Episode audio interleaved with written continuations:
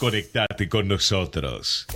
Línea directa 4 325 1220.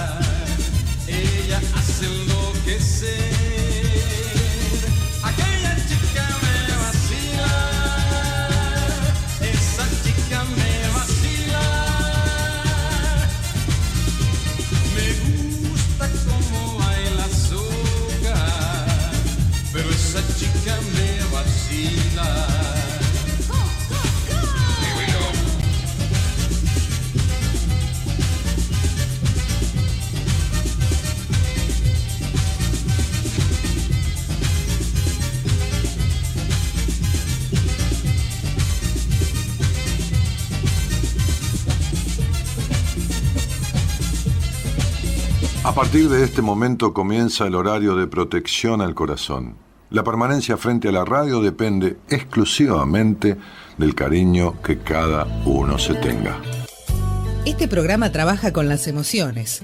Cualquier semejanza con la realidad es tu responsabilidad, ya que solo vos podrás afrontar lo que fuiste, lo que sos y lo que querés ser ante un imprevisto impacto con ciertas verdades que desconocías. Entendemos que quizás hayas estado huyendo demasiado. Es hora de dejar de escapar. Gracias por volar con buenas compañías. Con ustedes, Daniel Martínez. Hola, buenas noches, ¿cómo estás?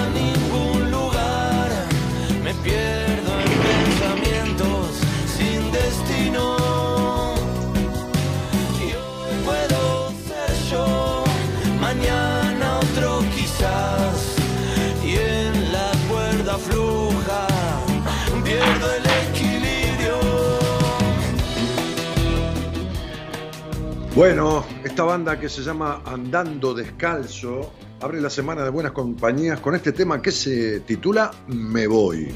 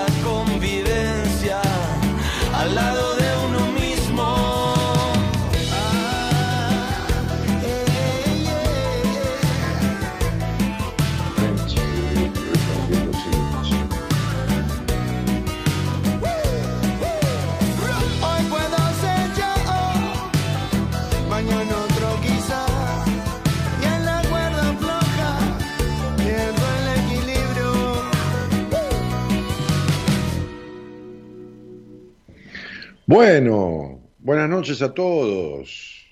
¿Qué tal? ¿Cómo están? 25 de mayo, día...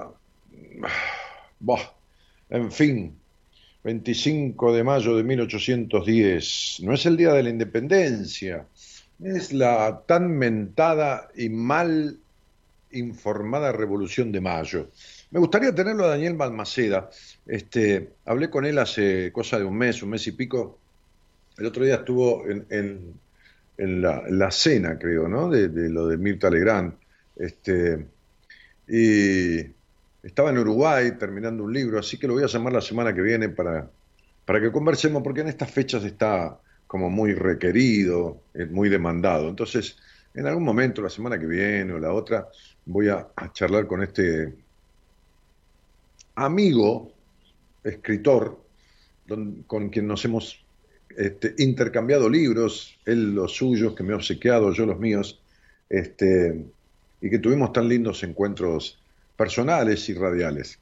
Un tipo que más me gusta de Argentina, de cómo cuenta la historia, porque es un objetivo y tiene realmente este, este, información eh, documentada. Iván Maceda cuenta la historia de la manera que la historia sucedió. Este, el 25 de mayo de 1810, este muchacho French, con, su amigo Beruti, este, que había nacido por allá por el 1774, ya tenía como cuarenta y pico de años, este, optó por tomar partida con otros más en echar al virrey Cisneros, ¿no? Y repartieron cintas celeste y blanca entre él y este, este Beruti.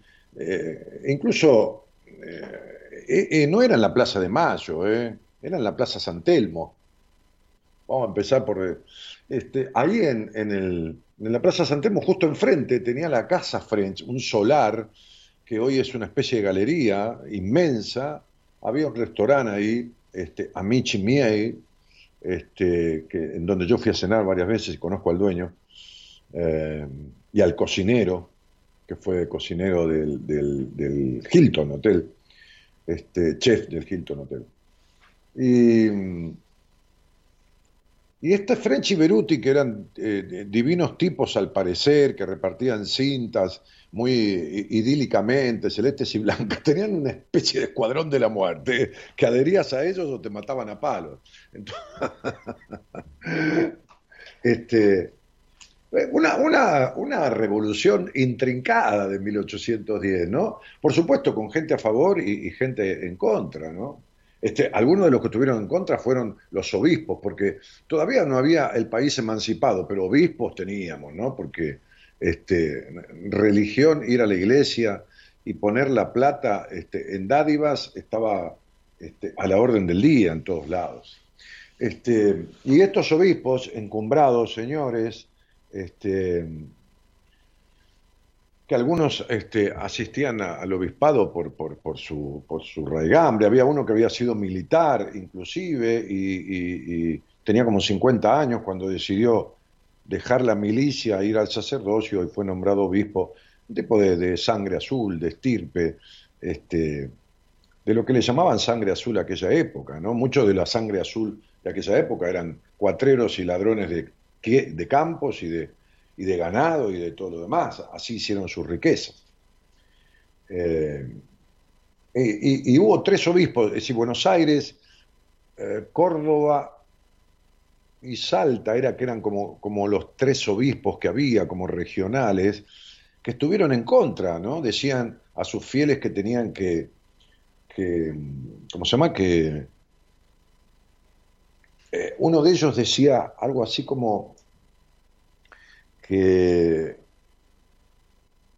había que seguir bajo la corona hasta que quedara el último español en Buenos Aires. O sea, sería irrenunciable la idea de estar bajo la corona imperial española, ¿no? que, que, era imperio porque imperaba ¿no? en diferentes países, así como Inglaterra lo hizo en los propios. Este, este, mi, sangre viene en mitad de España y mitad de Italia, ¿viste? Y nos colonizaron los españoles, ¿viste? Y a los ingleses, que estaban mil años más adelantados que los españoles, los echamos con agua caliente y, este, y aceite, qué sé yo, con esa famosa este, invasión inglesa, eh, y nos quedamos con los españoles. Bueno, siempre eligiendo mal nosotros. Pero bueno, este, estos tres obispos que estuvieron en contra murieron todos envenenados. En algún momento los envenenaron. Creo que los tres murieron envenenados. O uno lo mataron, y dos envenenados, o los tres envenenados. No me acuerdo bien. Esta es la historia que nos cuenta, ¿no? Una historia idílica, ¿viste? Una historia... Y es lo mismo que pasa en la vida, ¿no? Nos armamos cada historia en la cabeza, nos armamos historias. Esta canción es maravillosa de estos chicos, chicos, muchachos, hombres de, Andando Descalzos, se llama el grupo, ¿no? Este dice, una vuelta más y me termino de enroscar, ¿no? Otra vuelta más y me mareo. De tanto pensar, creo que ya no recordar que andaba buscando qué es lo que quiero. Eh, eh, eh, yo veo que en la mayoría de los procesos de terapia la gente va porque tiene un conflicto con la pareja, va porque, qué sé yo, un duelo, se murió alguien. A mí me pasa totalmente diferente, ¿no? Este, claro, cuando van a esas terapias, que son la mayoría de las terapias, este, desgraciadamente, bueno, el terapeuta acompaña esta situación del duelo, ¿no? Como, como poniendo vendas con pancután, ¿no? Este, y un poco de desinfectante, así, por encima, ¿no? Este, pero no va a las raíces de la cuestión. A mí me pasa este, mucho de lo contrario, ¿no? ¿no? Quiere decir que sea mejor ni peor, ¿no? Eh, quiere decir que me sucede eso. Las personas vienen a mí, claro, se ve que me escuchan, ¿no? O, o, estuvieron o, son amistades de alguien, porque es como una cadena, ¿no? De, del boca a boca, ¿viste? Cuando cuando eh, se come bien en un restaurante o, hay un peluquero que corta bien el pelo, uno le, recomienda. Entonces las personas vienen mayoritariamente con el que no sé qué quiero ni quién soy. No sé qué quiero ni quién soy. O, tengo este vacío existencial que nada me llena, o, ¿no? Este, generalmente no vienen por duelos, por la muerte de alguien o por la separación de una pareja. Se los aseguro, ¿eh? o sea, a ver, tampoco es que nunca pero si yo tuviera que decir, tuviera o tuviese, como se conjuga ese tiempo verbal, qué sé yo, el 2%, de cada 100, dos pueden venir a verme por, por un duelo de alguien que se murió, una separación. No, no. Este, y, entonces, digo, la, canción es maravillosa, la letra, ¿no? El ritmo, bueno, qué sé yo, a alguno le gusta, a otro no, es lo mismo. A veces me voy a ningún lugar pero las personas que vienen dando vuelta en la vida, ¿no? Es decir, las personas caleciteras. Yo tenía un tío, un personaje, mi tío Chiche, le decían Chiche o Chicharrita, porque tenía una voz tipo, una chicharra. Justamente pusieron un bar acá, yo le decía a mi mujer, acá dos cuadras, este, saliendo de Puerto Madero, eh, sobre la avenida Belgrano, dos cuadras este, que se llama Chicharra. Yo me reía, ¿no? Porque es un tío que quise mucho. Este, un personaje, ¿no? Un personaje, un tío soltero, no solterón. Hay, una diferencia muy grande entre soltero y solterón, me decía una vez un viejo maestro. Y, es ciertamente una diferencia muy grande. Este, soltero y solterón. Em, soltero hasta que se murió. Bueno, vivió los últimos años en pareja, este, con una, hablando de españoles, con una gallega, que le decíamos gallega cariñosamente, que era cantante, este, y, mi tío era un personaje. Y los últimos 15 años de, su vida este, tuvo una calecita. Me acordé de esto, de la gente que da vueltas, ¿no? Y la calecita es, es un algo que, que distrae, ¿viste? Porque incluso siendo adulto, si te subís una calecita, a mí me jodió la pandemia, ¿no? Creo que lo decía esto no sé si lo dije al aire o en un vivo o en una entrevista privada, qué es eso, veo tanta gente en lugares diferentes que ya no sé dónde digo ni lo que digo. Pero como utilizo esta, esta mecánica de no mentir, no necesito acordarme. Entonces lo haya dicho donde lo haya dicho, lo repito. Cuando empezó esta pandemia, yo estaba con ideas de irme a Mar del Plata porque habían inaugurado en Mar del Plata, en la zona del puerto, un carrusel de tres pisos. Y le dije a mi mujer, vamos a ir a Mar del Plata a andar en carrusel. Que era un carrusel de tres pisos, tenía como, qué sé yo, 10, 15 metros de alto.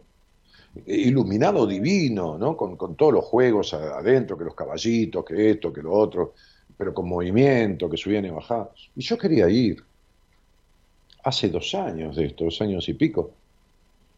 Bueno, pero no iba a ir en enero o febrero, ¿no? Que es un despelote, Mar del Plata, como toda zona turística en el verano. Me iba a ir en marzo, abril, chao, pandemia. Listo, me quedé sin calecita, sin carrusel. Bueno, un carrusel es una calecita sofisticada. Mi tío tenía una calecita común de barrio en la plaza de mi pueblo, de Ramos Mejía. Este, me divertía mucho, ¿no? Pero no cuando yo era chico, ¿eh? cuando yo ya era grande, ya era un hombre. Este, me divertía mucho las conversaciones con mi tío en, el bar, en el café. A veces íbamos al hipódromo juntos, a, las carreras de caballo, también con mi padre.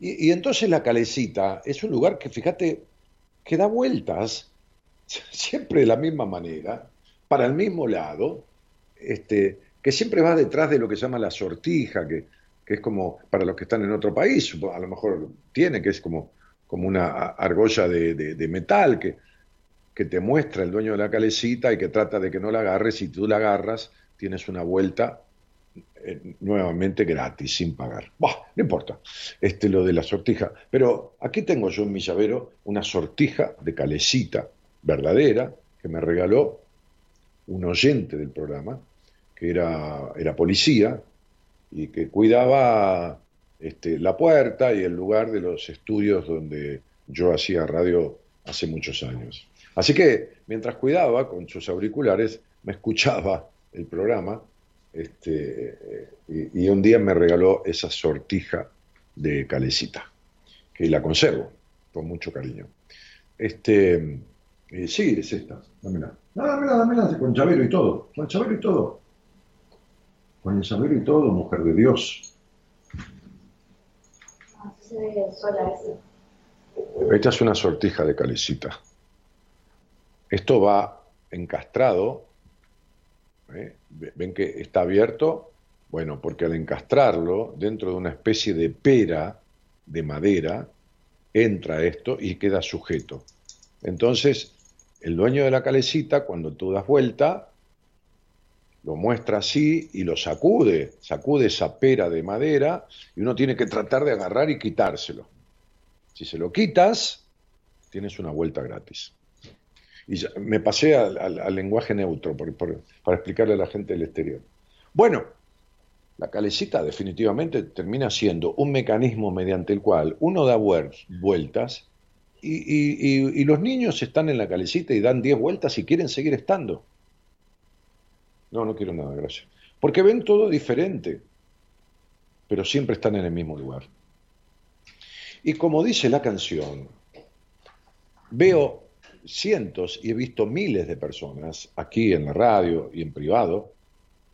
Yo he atendido en privado miles de personas ya, ¿eh? este, a lo largo de estos, qué sé yo, decenas de años eh, desde que empecé a, ver personas en privado. Eh, por lo tanto, he visto algunos miles y dice, a veces me voy a ningún lugar me pierdo en pensamientos sin destino, porque hay personas que viven pensando y esos pensamientos no tienen destino, porque no los llevan a la práctica, no los llevan a la realidad. Hoy me decía una, una paciente que hizo un proceso importante de evolución conmigo, de evolución, en un darse cuenta, en un tomar cuenta de, de, las afectaciones del pasado en el presente, darse cuenta de por qué el tipo de matrimonio totalmente distorsivo que tiene, todo más. Y llegó un momento en que yo considero que precisa, es necesario que tenga un vínculo con una terapeuta mujer. Entonces le di el alta, mencionándola en el grupo de pacientes que yo tengo en WhatsApp, felicitándola por el logro de un par de meses de, de haber tomado cuenta, es una mujer ya este, este, mayor, no es ninguna chica joven, este, y, dándole el alta y mencionando que, que, se iba prácticamente derivada para hacer un tiempito de terapia con una terapeuta mujer. Eh, y ella me decía, yo decidí tal cosa. Le digo, no, no lo decidiste, porque decidirlo es concretarlo. Entonces la canción dice, este, pensamiento sin destino. Los pensamientos sin destino son estas cosas que las personas creen que tienen decididas y no decidieron nada. Porque decidir viene del latín, lo he explicado un montón de veces, tengo un libro que se llama Decisiones, que significa cortar, Decidir es tomar una postura dejando la otra. No es pensar, no es desear. Pensar es pensar, desear es desear, proyectar es proyectar, decidir es concretar. ¿Sabés la cantidad de gente que hay detrás de este micrófono, del otro lado, que dice, hace años decidí, está diciendo hace años yo decidí tal cosa, decidí separarme, decidí empezar gimnasia, decidí arreglar mi sexualidad, decidí hacer terapia, decidí, este, qué sé yo, aprender a bailar, decidí ir a teatro, decidí, mentira, no decidieron nada, porque nunca lo hicieron. Decidir es concretarlo. Desear es desear. Proyectar es proyectar. Pensar en tal cosa es pensar. Pero decidir es hacerlo. Entonces hay personas que viven en una especie de calecita porque dan vueltas toda la vida en lo mismo y se están perdiendo la vida porque se les va y se van a morir y se van a morir amargamente. Este, hay días para crecer, dice la canción, creer, crear, otros para no hacer nada, dejar que pasen y arrancar mañana. En cada puerta hay una luz, todos cargamos una cruz, en cada acierto hubo errores, para el dolor hay mil canciones. El tren que pasa solo una vez parece que me lo perdí, dice la letra. Pero no importa, iré a pie a donde sea que tenga que ir. Claro, no, quiero estudiar, pero ya es tarde porque soy grande. Me gustaría, este, no, pero ya, eso no es para mí. Eh, oh, este, esto, lo otro, ¿no? Hoy miraba, eh, mientras comíamos con Gaby, este, pusimos un rato el programa de Tinelli para entretenernos un poco. Estoy podrido de aguantar este, las peleas entre los políticos que les importa un carajo de nosotros, ¿no? Este, este, como le importó un carajo a muchos supuestos próceres que tuvimos y que fueron una mierda de tipos, ¿no? Una mierda de tipos. Este, ya viene esto desde el año 1810, ¿eh?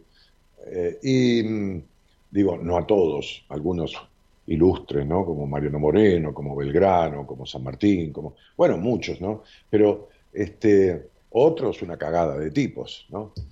Este, eh, muchos judas, muchos vendepatrias, muchos traidores, mucho, el mismo Rivadavia que le dio la espalda a San Martín, que fue el primer presidente, este, un garca de, novela, ¿no? Este, estaba mirando ahí, poné un poco a Tinelli, le dije, le pusimos a Marcelo, ¿no? Este, y, y estaba Débora Plager, que es una periodista, estaba en el bailando, como participando. Y es una mujer de 51 años, no tiene 20, 30 como las otras chicas, ¿no? El cuerpo, la agilidad, no, es lo mismo. Y la vi a Débora, ¿no? Que, decía ella misma que es estructurada, que es esto, que la crianza que tuvo, ¿no? Este, este, estaba divina, cambiada, este, arregladísima, este, con, con un mini short y con unas botas. Y bueno, pobre, no es bailarina, pero bailó y puso todo un énfasis y, y, dijo, hay muchos que quieren estar acá y no se animan. Y, tiene 51 años y bailó en un certamen este, que tiene, por supuesto, bailarinas y mujeres que bailan más jóvenes, mucho mejor que ella. No importa. Pero lo peor es que yo atiendo muchas jóvenes viejas, no mayores, viejas, es decir, gastadas, jóvenes de 20, 30 años, 30 y pico, que están gastadas interiormente, que no son mayores, ni mujeres adultas, ni ancianas, son viejas, que es muy diferente a ser anciano o adulto o, o mayor de edad. Son viejas del alma, piensan como, como, como gente vieja, porque hay jóvenes viejos y hay adultos jóvenes. Y entonces, este, esta cosa de irse a ningún lugar, de estar siempre dando vueltas sobre lo mismo, de esperar, como se llama la, película, ¿no? Tan famosa este, que se hizo en Argentina con Antonio Gasalla, esperando la carroza, ¿no? Este, ¿Esperando qué? Esperando la carroza. ¿Qué, refleja? La historia de Cenicienta, que venga eh, la calabaza que se convierte en carroza, y un ensueño, y una vida perdida en dilaciones y envueltas, en estupideces, en esperar que el otro sea como yo quiero que sea.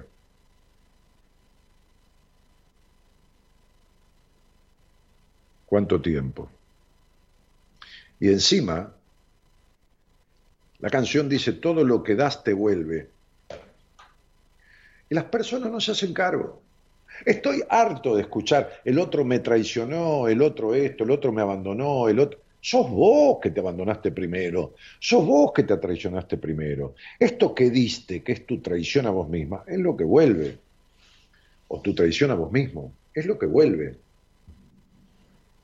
Entonces, me parece que hay que ponerse las botas, hay que ponerse los pantalones largos, hay, que crecer. Hoy me decía una, paciente, una mujer de, más de 40 años, este, que me emocionaba, ¿no? Este, me decía, Daniel, yo, yo, yo tenía mi vida, tenía mi, ¿cómo me dijo? mi lugar en el mundo perdido, yo vivía en un mundo en el que no encajaba. Y entonces en un momento me dijo, este, yo agradezco a la vida que te hayas cruzado en mi camino. Yo le dije, ¿qué cosa? Que yo no me crucé en tu camino. Vos me buscaste, le digo. Me buscaste y te bancaste mi tratamiento, que, que es placentero en algunos momentos y que en algunos momentos produce angustia porque es revolver mierda. Y entonces está como, está como, me dice, me siento así, así, así, así, estamos terminando ya su proceso, ¿no? Este, este, y, encima me dijo, y, en cuanto yo termine, quiero que veas a mi hija, porque yo la crié como mi madre me crió a mí. Y yo la veo, y es una muchacha de, de más de 20 años, y no feliz, infeliz, y yo sé que la crié con todos los conflictos que me criaron a mí. Eh, en algún momento uno tiene que dejar bajarse la calecita y dejar de dar vueltas siempre sobre lo mismo. En algún momento tiene que hacerlo. Hoy posteamos, este, mi, mujer, junto con Eloísa, este, diseñaban un posteo con una frase que dice, quien no se mueve no siente las cadenas. Me parece maravilloso. Es una frase de Rosa, Rosa Luxemburgo. Este, el que no se mueve no siente las cadenas. ¿Entendés? Si no te moves de donde estás, no sentís que estás encadenado. No sentís el ruido de las cadenas, los grilletes. Porque estás siempre en el mismo lugar. Si vos te parás en la calecita, en el carrusel, y vas a dar cinco vueltas, anduviste muchos metros, mucho camino, y estás siempre en el mismo lugar.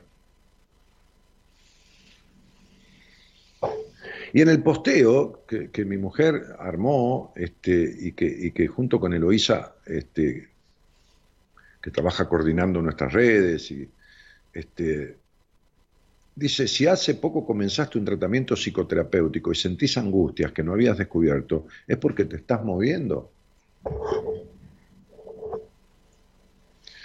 Me decía una paciente del exterior, de Australia, creo. Sí, de Australia. Este, Nunca pensé que tenía tanto rencor y tanto odio y tanto enojo con mi padre. Digo, bueno, esto es lo que te impide vivir y tener vínculos.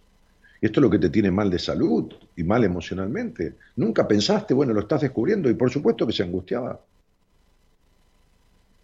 Pero se angustiaba no por el trabajo que venimos haciendo, porque esa angustia estaba adentro y es sano que salga.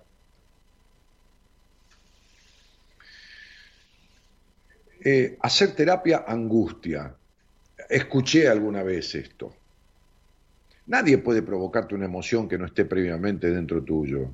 Quizás hacer terapia te permita reconocer aquellas capas que consciente o inconscientemente te pusiste para protegerte del dolor. Y esto angustia, moviliza, porque empieza a sacudir las cadenas. Porque por momentos te lleva a sentir que te desconoces, porque te desarma el personaje que tenés armado. Y cuando uno es casi siempre un personaje se pierde de la persona, por eso no sabe quién es, ni mucho menos lo que quiere. Se pierde de la persona que uno es. Ojalá veas que aquellas capas que mantenés pesan. Pesan. Si vos te pones una capa, ¿qué es una capa? Algo que te cubre para los días de lluvia, o una capa, como hay a veces eh, mujeres que se visten muy elegantes con una capa encima, ¿no? que no tiene mangas, se llama capa aquí, ¿no? Este, te pesa en el cuerpo. Tiene peso. Y no solo sobre tu salud mental, sino también sobre tu cuerpo.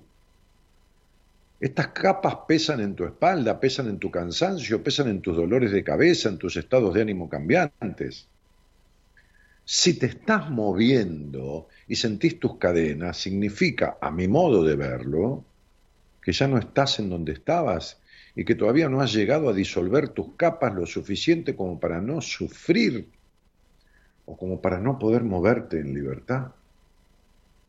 Al fin y al cabo, de eso debe tratarse la vida, de no sufrir. Nos vemos esta medianoche en buenas compañías, decía este posteo que por supuesto estuvo muy comentado desde ya, ¿no? Este, aquí eh, en el, Facebook y también este, en Instagram tuvo sus comentarios. Entonces, este, esta cuestión de a veces me voy a ningún lugar, me pierdo en pensamientos sin destino.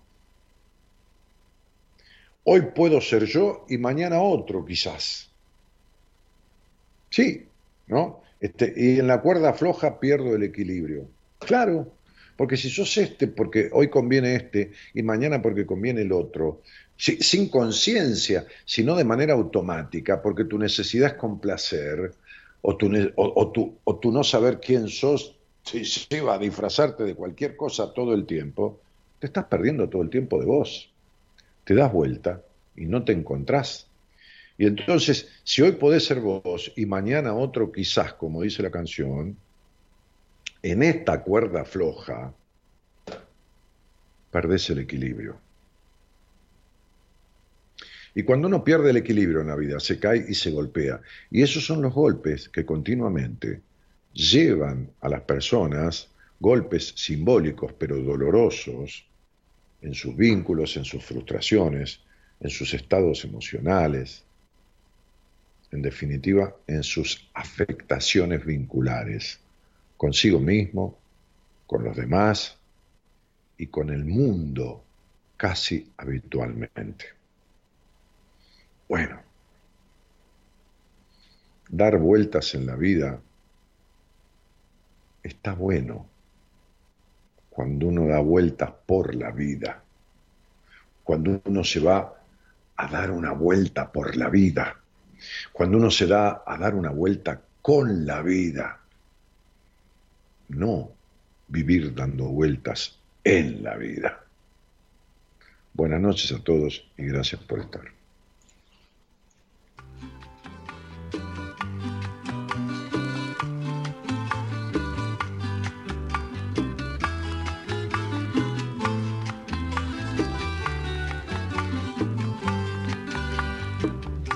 La vida todo es ir a lo que el tiempo deshace. Sabe el hombre dónde nace y no dónde va a morir.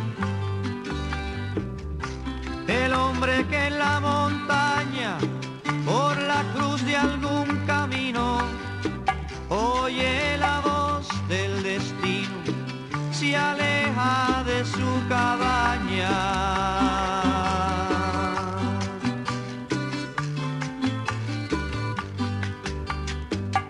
Prosiguiendo su hazaña, se dirige al porvenir, una esperanza a seguir, mas no a devolver la cara, pues la vida es senda rara, en la vida todo es ir. En la vida, en la vida todo es ir, dice la canción. Ir una vez por todas.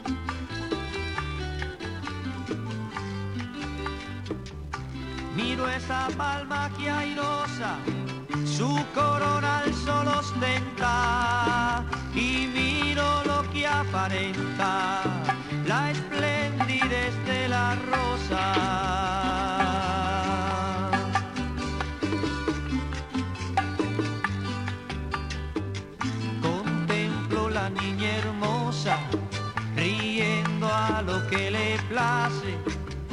Y lo que el viento le hace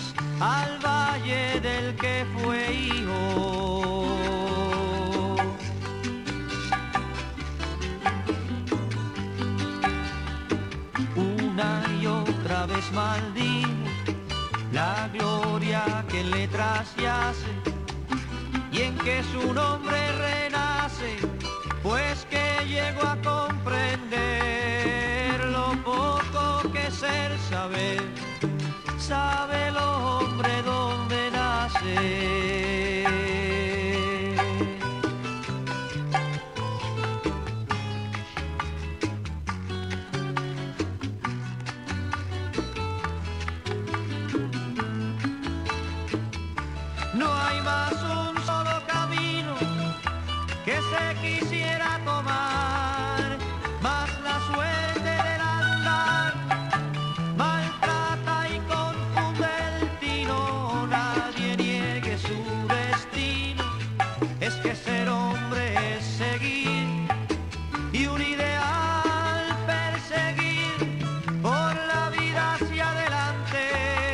Un ideal perseguir, dice la canción, por la vida hacia adelante, ¿no? Como el que persiguieron French y Beruti, ¿no?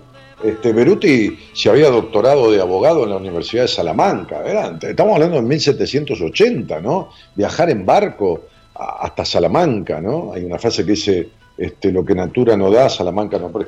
Pero digo, eh, eh, estos tipos armaron un escuadrón que se, que- que se lo denominó el Escuadrón Infernal. Fueron los primeros piqueteros que hubo. Porque organizaron frente al Cabildo, cuando fue el Cabildo este, del, del 25 de mayo, eh, no, no, el Cabildo abierto del 22 era, ¿no? Sí, este, eh, sí, sí, creo que el 22 de mayo, día del Cabildo abierto. Bueno, después el 25 se consagra el primer gobierno patrio. Este, pusieron a todos sus adeptos. En algún momento este, las consignas eran matemos al virrey, directamente lo mataban, eh, querían matar al virrey. No, había cuestiones con esto. No eran estos tipos inocentones, ay, que repartían carapelitas, ¿no? Este, este, vestido de celeste y blanco. Primero que el celeste y blanco viene de, de la bandera, y la bandera Belgrano la crea pensando en la casa de Borbón. No tiene un pito a la vela que ver que en las barrancas del río Paraná y mirando el cielo celeste y blanco hizo el color. Pero qué pelotuda historia que nos cuentan y después la consumimos. Lo peor es que la siguen contando muchas escuelas. La casa de Borbón, en donde Belgrano había estado en España, los Borbón, este, dinastía de linaje en España, tenía celeste y blanco. Y, de, de ahí Belgrano toma eso, no para rendir re- reverencia, pero, pero digo, fíjense que cuando se organiza el cabildo abierto, que no era tan abierto, porque los negros no podían ir, los esclavos tampoco, la gente que no tenía propiedad, o sea, que no era dueño de una casa tampoco, las mujeres tampoco, no era tan abierto. Era un cabildo entre machista, selectivo y elitista. Por supuesto los curas podían ir, por supuesto los militares también. Belgrano estaba confabulado con French y Beruti. Y habían arreglado que si Belgrano salía al balcón, siempre tenemos un puto balcón en este país. Si no sale Perón, sale este, sale Macri, sale eh, Alberto, sale Cristina, sale esta manga de balconeros. debería, algunos deberían tirarse del balcón y listo, y ya está, y arreglamos el problema. Pero Belgrano había confabulado con French y Beruti que si salía al balcón Belgrano y tiraba un pañuelo, era que había desacuerdo adentro y las huestes de French y Beruti, este escuadrón infernal, como se le llamaba, iban a entrar en el cabildo, irrumpir ahí y tirar todo al carajo.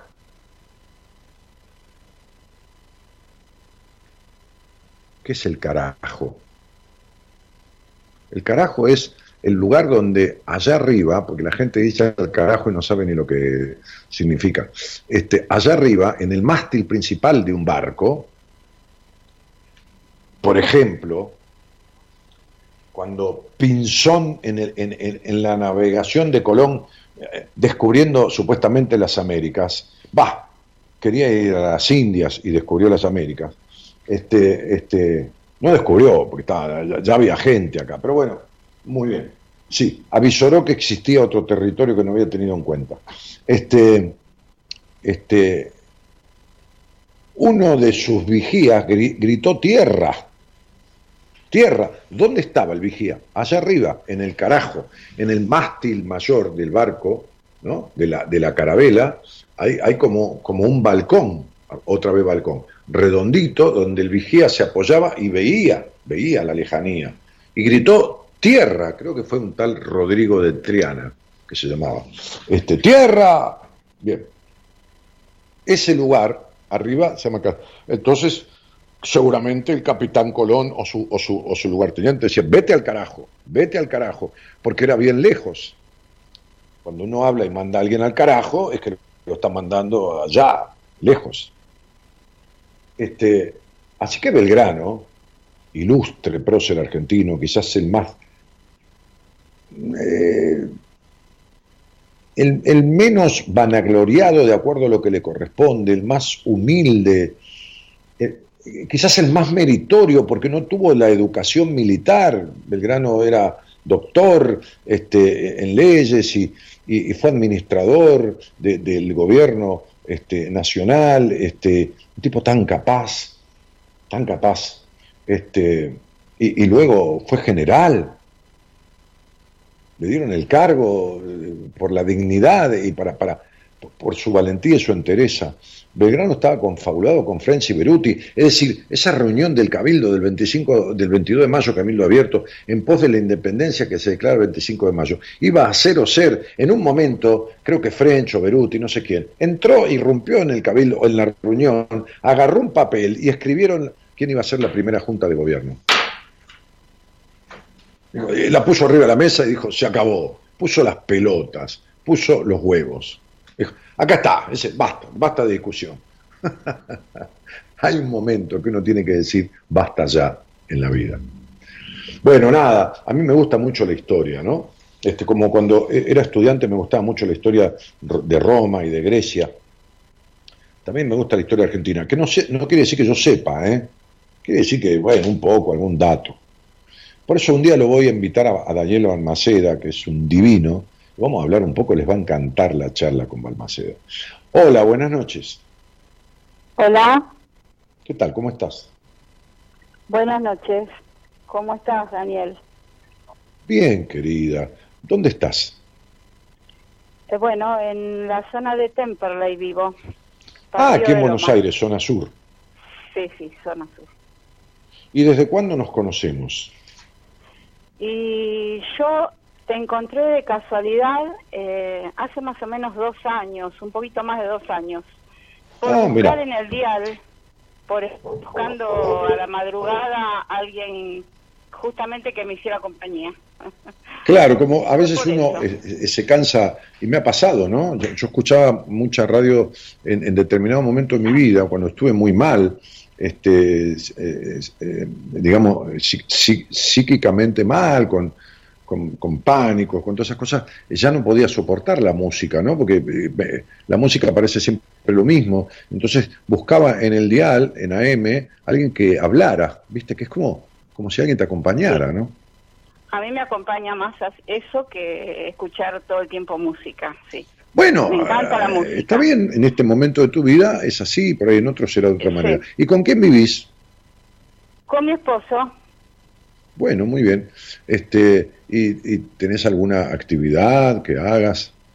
Eh, bueno, en este momento eh, estoy, bueno, ama de casa obviamente, y tenemos un comercio que bueno, por este el tema de la pandemia ahora estamos sin trabajar. Sí, sí, no, bueno, ni hablar, ¿no?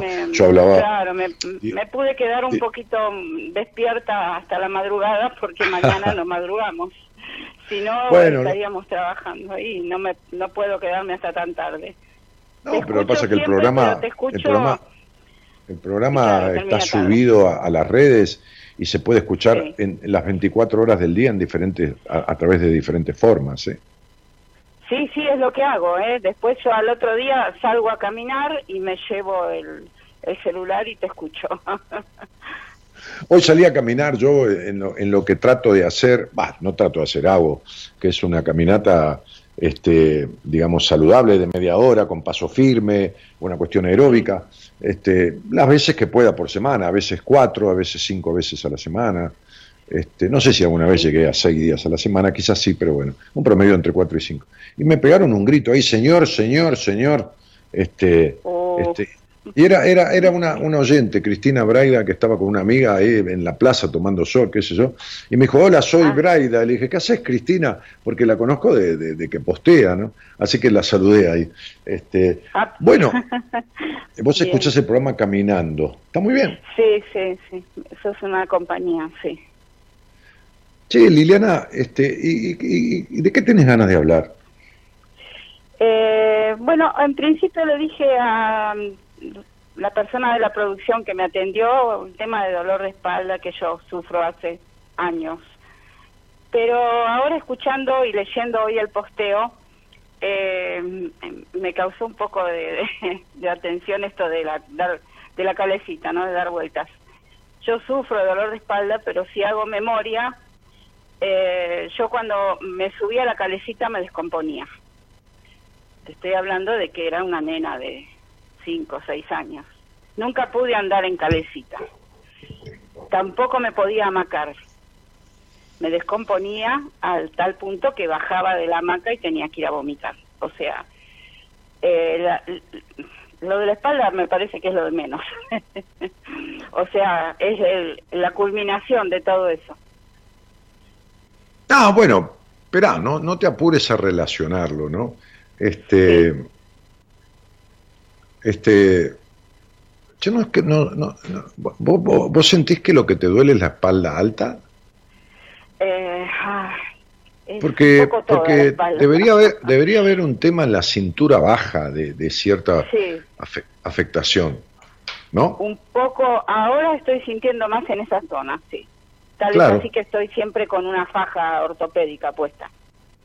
Sí. Sí. Bueno, a, ver, lo he dicho alguna que otra vez, pero las cosas hay que volver a repetirlas porque las personas este, van cambiando y se van, se van renovando, se van sumando. Este, la espalda baja, el dolor de la espalda baja, está este, irradiado ¿no? este, por cuatro este, vértebras, digamos así, ¿no? Eh, en realidad la cuarta lumbar, la quinta lumbar, luego es el sacro y luego es el coxis. Dos vértebras y, luego estos, estas otras dos partes, sacro y coxis, ¿no?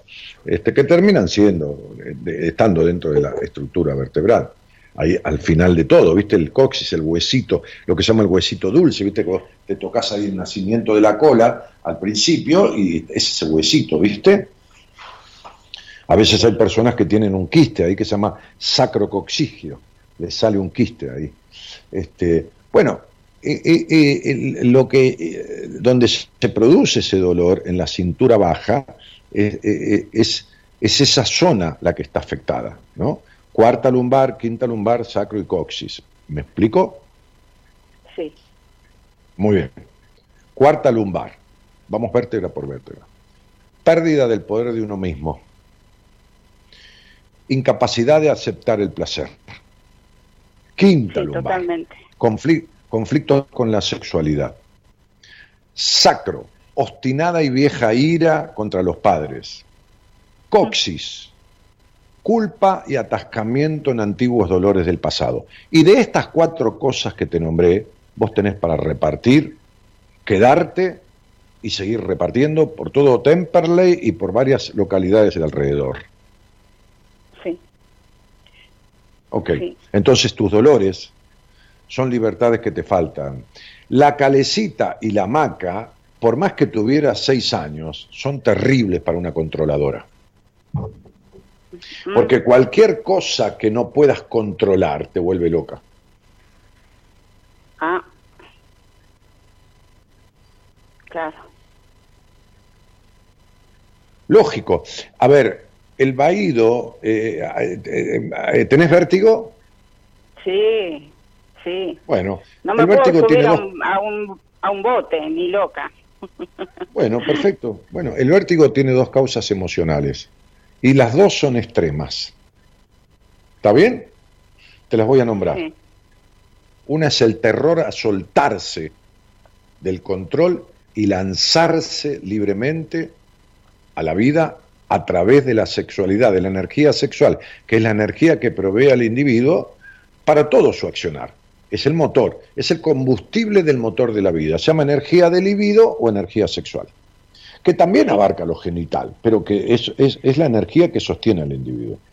Y el otro extremo es el soltarse plenamente. Entonces, el vértigo indica cualquiera de los dos extremos. Por supuesto, el tuyo es el terror al descontrol y el terror a soltarse en tu, en tu, en tu energía, el, el terror a soltar el control en la vida. Y ni hablemos de la parte genital, porque por favor, Dios nos libre y nos guarde los quilombos que tenemos ahí. Aunque sos extremadamente curiosa, pero nunca rompiste con los prejuicios con los que fuiste criada.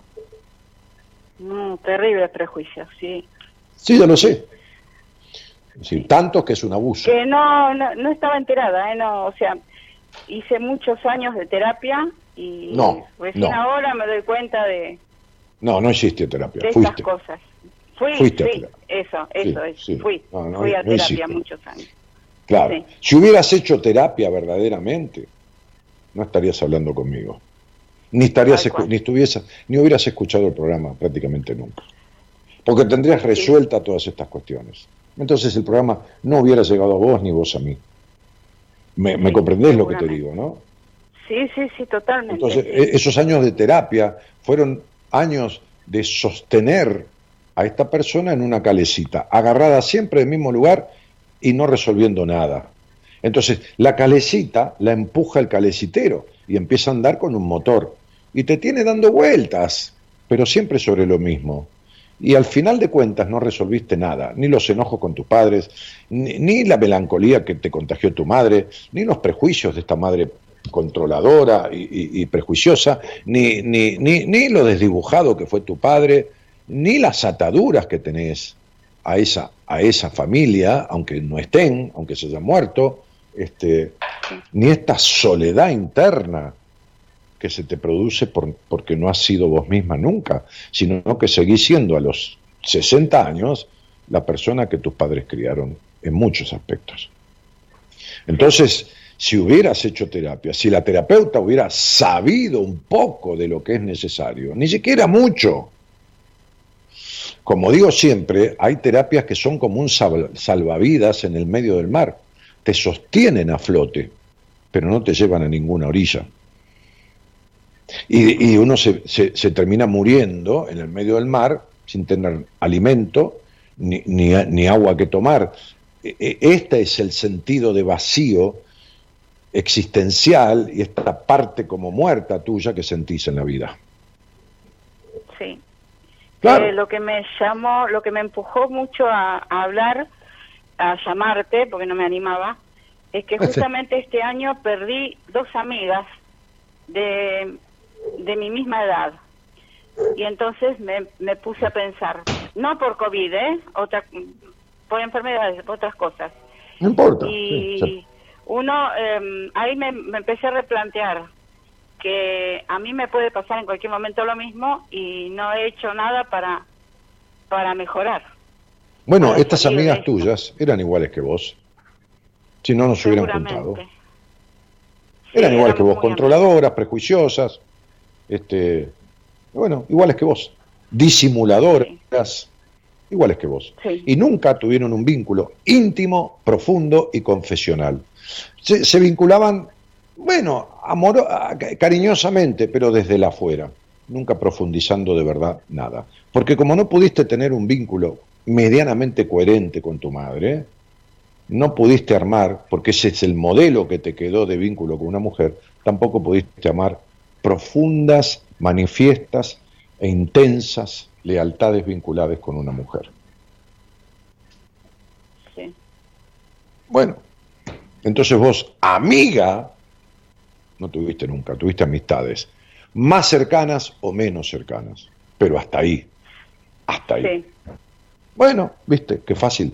Bueno, fíjate qué charla terapéutica que estamos teniendo, que esto no es una sesión de terapia, que aclara las situaciones que en años de terapia tu terapeuta nunca entendió y, mucho menos te hizo entender a vos. Desde los, dolores del cuerpo hasta tus mareos, hasta tus amistades. Bueno, estaría bueno que decidieras no morirte así.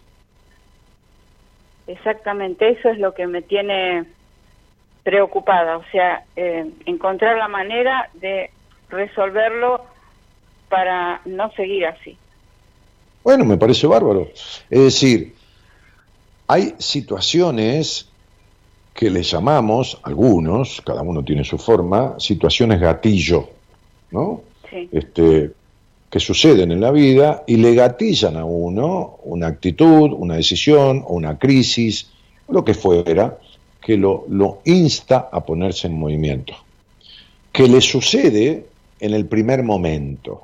E, esto es como cuando alguna persona, a mí me ha pasado, este, ir en la ruta y ver un accidente muy violento, o sea, qué sé yo, me ha pasado, te estoy hablando cuando la ruta a Mar del Plata era ruta de una sola mano, o sea, no era autopista, eh, se mataba gente como, como moscas.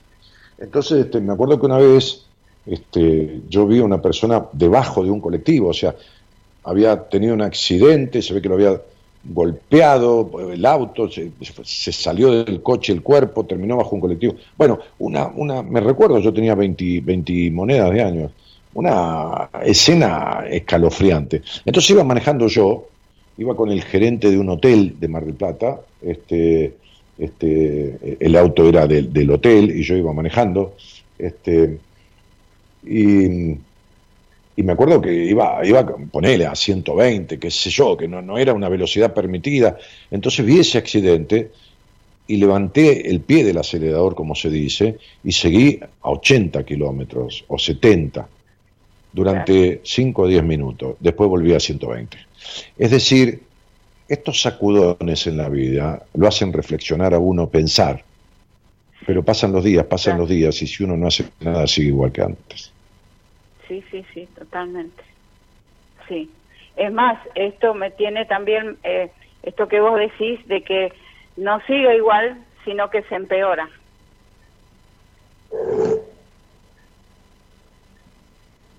¿De qué murieron tus amigas?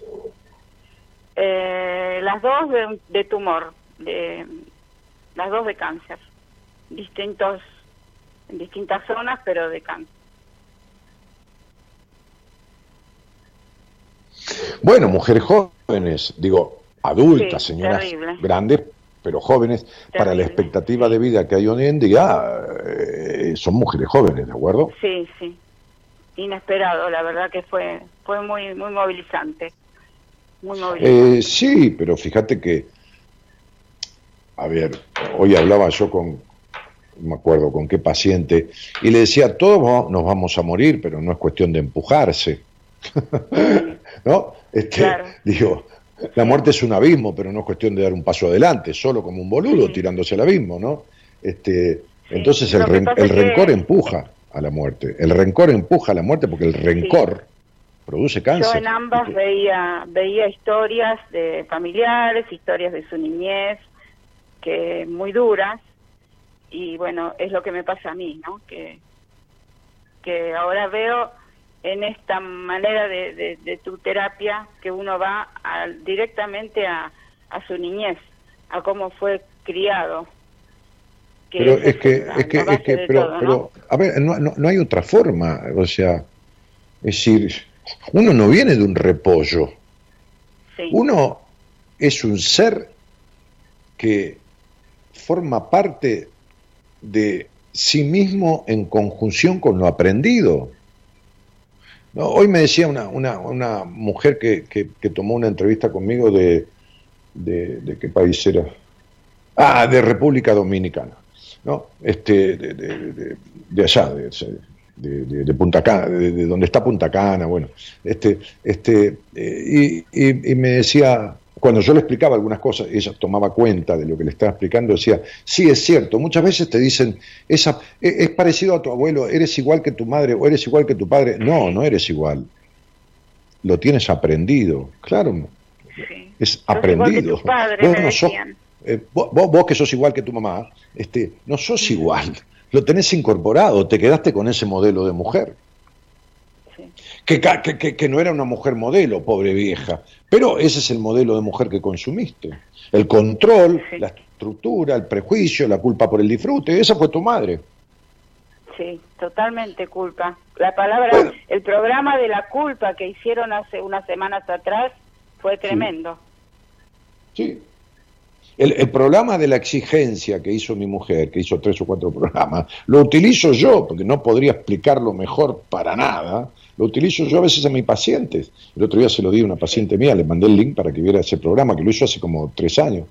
Pero digo, este, ¿cuántas veces, cuántos años fuiste a terapia?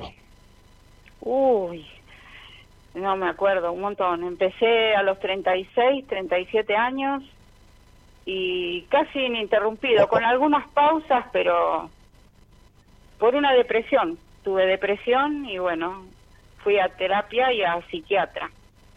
Bueno, ¿sabés lo que es la depresión? Te lo digo cortito, para que todos entiendan. Eh, lo voy a hacer más simple, que, porque también es un programa sobre la depresión. Va, sobre la depresión. A ver, explicando, ¿viste? Yo no soy un técnico científico, de, no, soy un hombre que transita la psicología.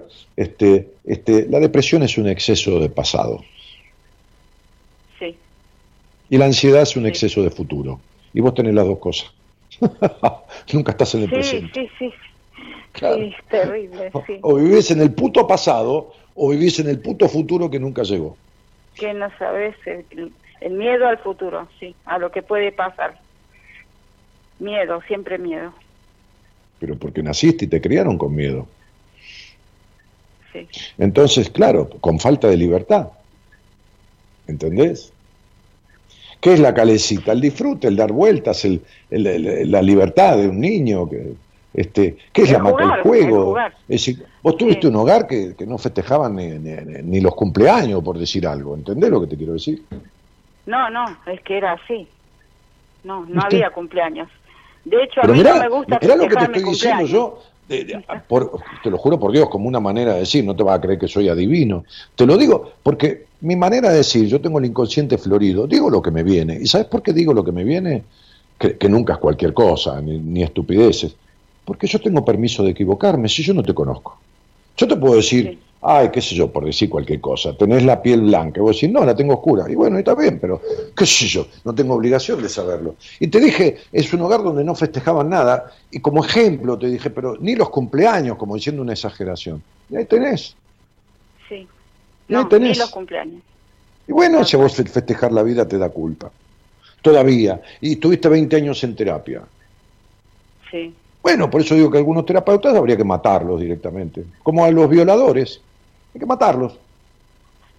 Porque vos te imaginás que vos estuviste, vos estuviste en terapia con gente con un sexo horrible, prejuiciosos, eh, incapacitados del disfrute, porque si no es lo primero que te tienen que preguntar. Si el sentido de la vida es disfrutarla, ¿para qué mierda estás si no? No, el sentido de tu vida, ¿sabes cuál es, Lili? El sacrificio, la responsabilidad, el puto esfuerzo. Eso es el sentido de tu vida. De tu vida. Pero eso no es el sentido de la vida. Porque cuando, te, cuando te tome un tumor y te estás retorciendo del dolor en la puta cama de un hospital, vas a pensar qué mierda hiciste de tu vida y ya no tenés revancha, porque el médico te va a mirar con una cama, con una cara que no te lo quiere decir, pero te vas a dar cuenta que te estás por morir. y, ahí, y ahí cagaste, ahí cagaste. Sí, sí. De hecho tuve un tema con un linfoma que tuve la pérdida del ojo izquierdo, no tengo visión en el ojo izquierdo por un linfoma. O sea que he tenido episodios de cosas bravas. Pero ¿qué querés? Si la vista tiene que ver con cómo ves la vida, cómo ves el mundo, cómo te permitís verlo. Y el lado izquierdo es el lado materno. Sí, el, costado izquierdo es el costado sensorial y vos sos una razonadora ultranza. ¿Entendés? Tu, tu, vida es, es, la mente. Pero lo peor de todo, lo, lo, lo más peor, como se diría, lo más peor, es que sos tremendamente curiosa y nadie lo sabe. ni, deja, ni dejas transitar esas curiosidades. Es terrible lo que te no Paro, no. no paro, no paro. No, mi cabeza no para nunca. Es así. Bueno, qué sé yo, flaca, este, eh, eh, eh, tenés una vida y estás haciendo de esa vida este, lo que vos querés aunque te parezca mentira, lo que estás haciendo es lo que querés, porque ya, digamos que no te manda nadie, ¿no? O sea, no. Eh, no, a, no ser que tengas un marido psicópata, digo, nadie te manda. No, no. No, no, no tenés un marido hijo, no, no psicópata, pero ya lo sé. Pero, pero, pero, pero nadie te manda. Entonces, bueno, estás con quien, que, con quien querés estar y vivís como querés vivir.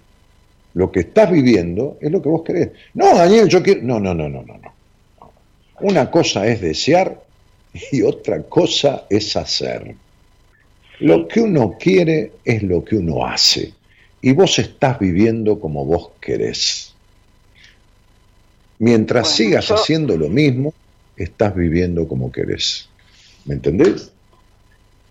Bueno, lo último que te, que te digo, em, para no ser no abusar, eh, nosotros no, tuvimos no, entrevista... No te abusa. A, ver, de mí no se abusa nadie porque yo no lo permito. Al contrario, para mí es un gusto y te agradezco la confianza. este, este, así que queda tranquila, queda tranquila. Sí. No, eh, nosotros hemos tenido una entrevista así telefónica a través de Marita en enero de este año. Sí, te quedaste, y te quedaste como tuvimos la entrevista, punto. O sea, tuviste una entrevista, te asombré con la entrevista, te pregunté cosas, te di descripciones y vos te quedaste ahí. ¿Entendés? es como si el médico te dice, ¿qué tal? ¿Cómo le va? Bien. No, vengo, vengo, vengo a hacerme, vengo a hacerme, déjame, déjame hablar. Vengo a hacerme un chequeo general, doctor. El tipo te hace una tomografía computada, te dice esto, te dice lo otro, te dice acá, te dice allá, y te dice, bueno, mire, usted tiene tal enfermedad, que es grave, ¿eh? es grave, pero tiene solución. Pero hay que arreglar esto, esto, esto y lo otro. Y vos le decís, bueno, gracias, doctor, chau, hasta luego. Te llevas los análisis y te quedás como estás, sin hacer nada. Esto es lo que hiciste. Sí. Bueno, listo. Y bueno, entonces, ¿qué, qué querés? Eh, no, el ah. tema es que yo quiero conseguir a través de Marita eh, una otra vez eh, la conexión con vos, pero no, o sea, me gusta charlar cara a cara. Ese es el tema que tengo. No me animo a, no me gusta el tema de, de Zoom, no de Skype o todo eso. Y bueno, entonces estoy eh, esperando que vos, eh, a, mí la, a, mí, a mí la terapia, a mí la terapia no me la a mí la terapia no me la conduce nadie. Vos cagate la vida como querés y encontrate las maneras de esquivarle el culo a la jeringa, como decía mi papá. Es decir, lo único que falta es que vos, que tenés la vida arruinada, porque la, tenés arruinada en todos estos años de vida, con tu vacío, con tus miedos, con tu capacidad de disfrute, encuentres ahora el pretexto que querés hacer terapia como a vos se te canta las pelotas. Bueno, buscate a alguien que te acompañe, yo no. Yo no. Jodete con tu vida y andate con tus terapeutas. Yo no voy a hacer un proceso en terapia como a vos se te canta. No, justo Justamente no, es que no tengo terapeuta, hace años que no estoy, no tengo Bueno, pero anda a buscar a otro que te banque tus, tus caprichos, porque la vida es como vos querés que sea. Este, no, no sabes un carajo de nada y querés arreglar las cosas de la manera que vos querés. No, porque a mí me gusta, tendría que ser de tal manera, pero ¿de dónde saliste? Primero que yo no, ni siquiera recibo paciente y aunque no hubiera pandemia, tampoco te atendería cara a cara. ¿Por qué? Porque mi sistema no tiene nada que ver con lo que vos has hecho de terapia. Mi sistema es interactivo, dinámico, es todos los días, una vez cada dos días, es un mail, es una tarea, es una película verídica que te muestra cosas, es sacar conclusiones sobre eso, es contarme los sueños, llamarte y explicártelo. Así que no tiene una mierda que ver con lo que vos crees que es una terapia. Y con lo que vos ah. crees y muchos creen que es una terapia convencional y que dura dos o tres meses, y que me voy a meter en tu cuerpo y voy a tratar tu genitalidad y vamos a meternos en tu masturbación, en un montón de cosas. Por eso vos te rajás y te da un cagazo que te agarra vértigo. Y me venís a poner la historia de que en realidad querés que sea cara a cara. Pero que tengas suerte, Lili. ¿Entendés?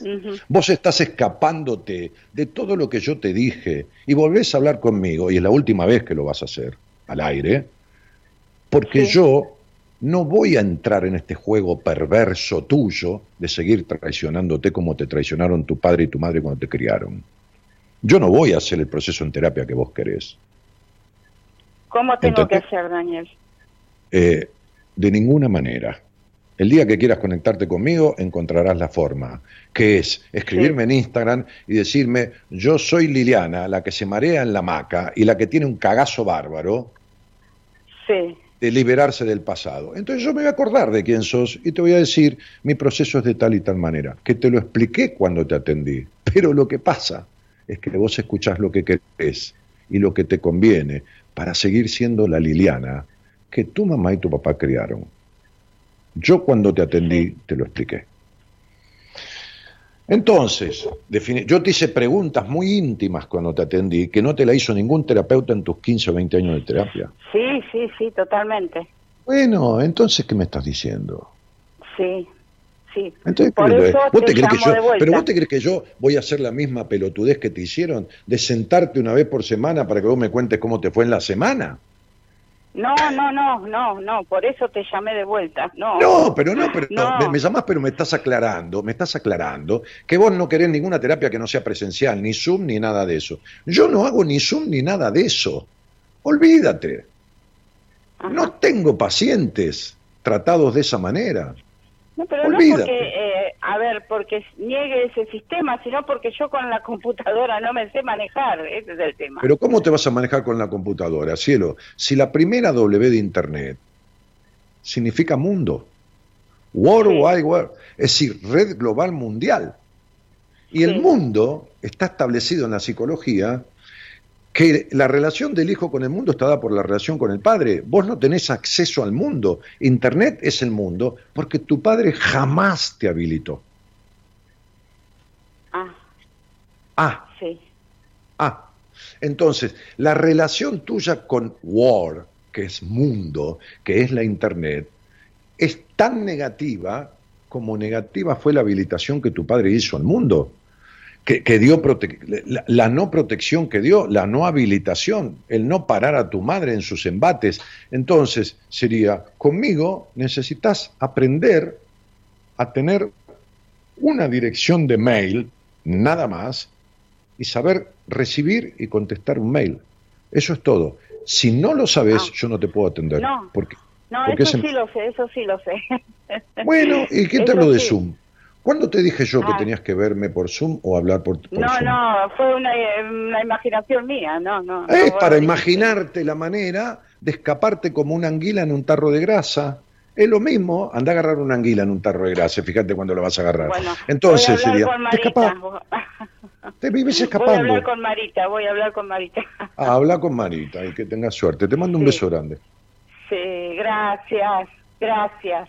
Portate bien, que te tengo que dar un sacudón para que despiertes, carajo. porque si no vas a seguir mintiéndote y estafándote. Como te estafaron tus padres y como te estafaron los terapeutas que tuviste durante 20 años. Gracias, gracias, porque descubrí muchas cosas con solo escuchar.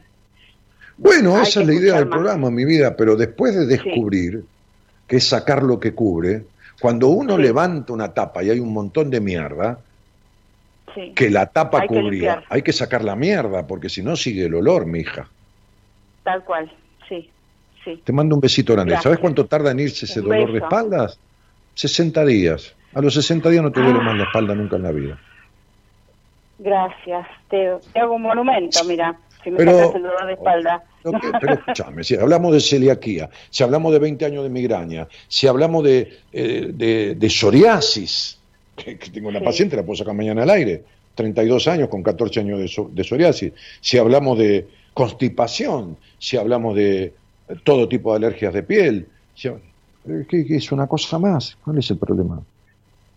Es una, el dolor de cintura es el reflejo de, tu situación psicoemocional y eso en 60 días se va al carajo. Ahora prepárate, ¿eh? porque un proceso conmigo empieza por la cabeza y termina en, la genitalidad, ¿eh? O sea, no es un, sacudón, una paliza no, es. No, no, no, ninguna paliza, es simplemente hacer lo que hay que hacer para que pase lo que nunca pasó. Es decir, desalojar el vacío existencial, a la mierda la melancolía, a la mierda el, prejuicio, a la mierda la culpa, se va todo a la mierda, ¿eh? O sea, deja de estar todo eso. Pero se precisa hacer lo que hay que hacer. A trabajar. ¿Qué sé yo? Cada uno como más le guste. o, como, o, como, o como el miedo este, le impida. Eh, yo sigo siendo el mismo y hago lo mismo. Como le dije hoy a una paciente, a ver, ¿Qué pasa que hace 15 días no me escribís? No, Daniel, porque estoy en el medio del campo, porque, bueno, trabaja su profesión y tiene que ir a hacer trabajos de campo. Le digo, ¿sabes qué pasa? Que vos estás pagando una cuota por este tratamiento. Y yo te estoy cobrando, ¿no? Yo, bueno, lo maneja Marita y con el contador, pero, pero eh, están cobrando un dinero y yo siento que te estoy estafando. Y, y si yo soy tu terapeuta, te tengo que cuidar. Entonces, ¿qué pasa que no te comunica? Y si estoy en el medio campo, no tengo, no, estaba en el medio campo, ahora volvió, no, no tenía señal. Bueno, entonces hagamos algo. Cuando vos te vas a ir, aclaramos, hacemos un stand-by, no sé, o paramos esto y, cuando no tengas más y te quedes en la ciudad dos meses seguidos, retomamos. Entonces, ese soy yo. ¿Entendés? Entonces yo te acompaño a resolver. A estafarte, yo no te acompaño. Entonces, el, tratamiento lo conduzco yo. Yo indico, acompaño, cuido, enseño, protejo, todo lo que no tuviste de tu padre ni de tu madre. Y vos me seguís. Y en la medida que vos me sigas y me des lo que nunca le diste a nadie, que es tu cabeza, porque yo la necesito enteramente, Así sueñes que me matás o así sueñes que tenés sexo conmigo, cualquier cosa, me lo tenés que ir dando, sea lo que fuera, eso como cualquier otra cosa. Entonces yo voy conduciendo lo que tu mente me va mandando y voy dándote detrás de cada, de cada devolución tuya lo que hace falta para la próxima dosis. Y así salís en poquito tiempo. Es muy simple para mí. Ahora, no me llames para que te arregle la canilla porque se va a inundar toda tu casa. ¿Entendés? No, no, no. Bueno, porque en eso soy un inútil. En esto, poca gente, yo no la conozco todavía, debe haber en el mundo que me supere. En esto que estamos hablando, en estas afectaciones tuyas. Después hay otras cosas dentro de la psicología que muchísima gente la maneja mejor que yo, por eso tengo un equipo. Pero en esto en esto desafío a cualquiera. ¿Está claro? Por eso te digo, me seguís 90 días a la mierda de tus síntomas. En 60 días a la mierda de la espalda y en 90 días a la mierda del vacío. Perfecto, sí. Es lo único que atiendo desde hace muchos años. Gracias. A vos por la confianza. Buenas noches. Buenas noches. Cariño, ¿eh? Gracias. Eh, clarito, clarito, claro, claro, claro, clarito. Al que le gusta bien y al que no, también. Señores, vamos.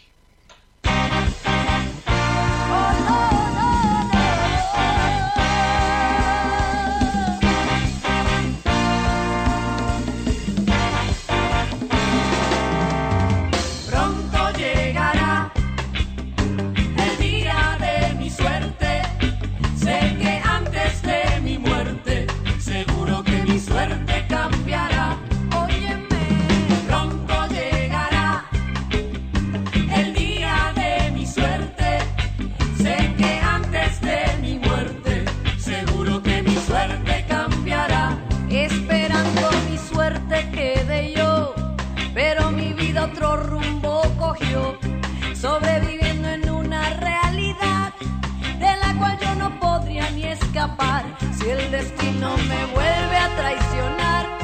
Te juro que no puedo fracasar, estoy cansada de tanto esperar. Y estoy segura que mi suerte llegará. Oye, verás, pronto llegará. Es canción al pedo, ¿no? Habla de que un día va a llegar la suerte y dice, te juro que si el destino me vuelve a traicionar, el único que se traiciona es uno. Y la suerte en esto no tiene nada que ver. La canción está linda, pero no sirve para un carajo lo que dice. Vamos.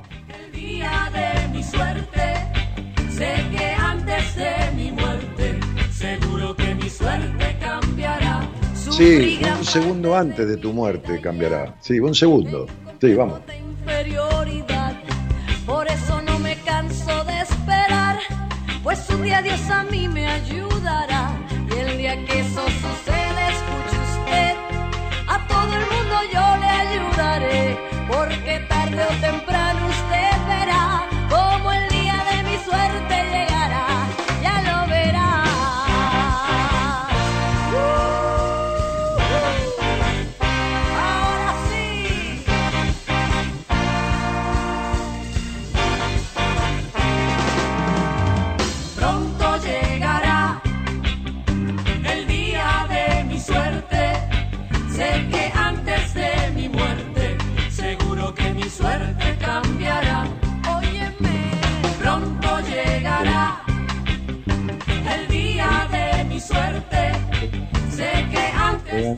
De mi muerte, seguro que mi suerte cambiará. Me encuentro aquí en mi soledad, pensando que de mi vida será.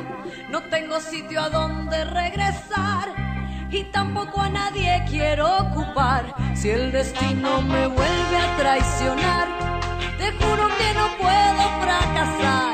Estoy cansada de tanto esperar y estoy segura que mi suerte llegará.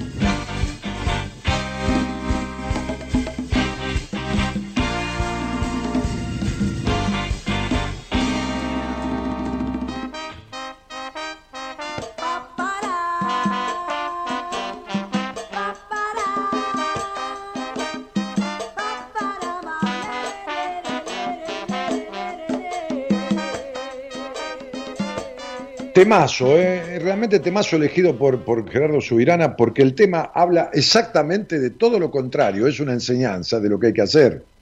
Esperar que la suerte llegue y que el destino no te traicione. Pero, a ver, vamos a buscar al destino. ¿Qué, le- qué les parece si hacemos un cabildo abierto, ya que estamos en la, en la, en la etapa de la Revolución de Mayo?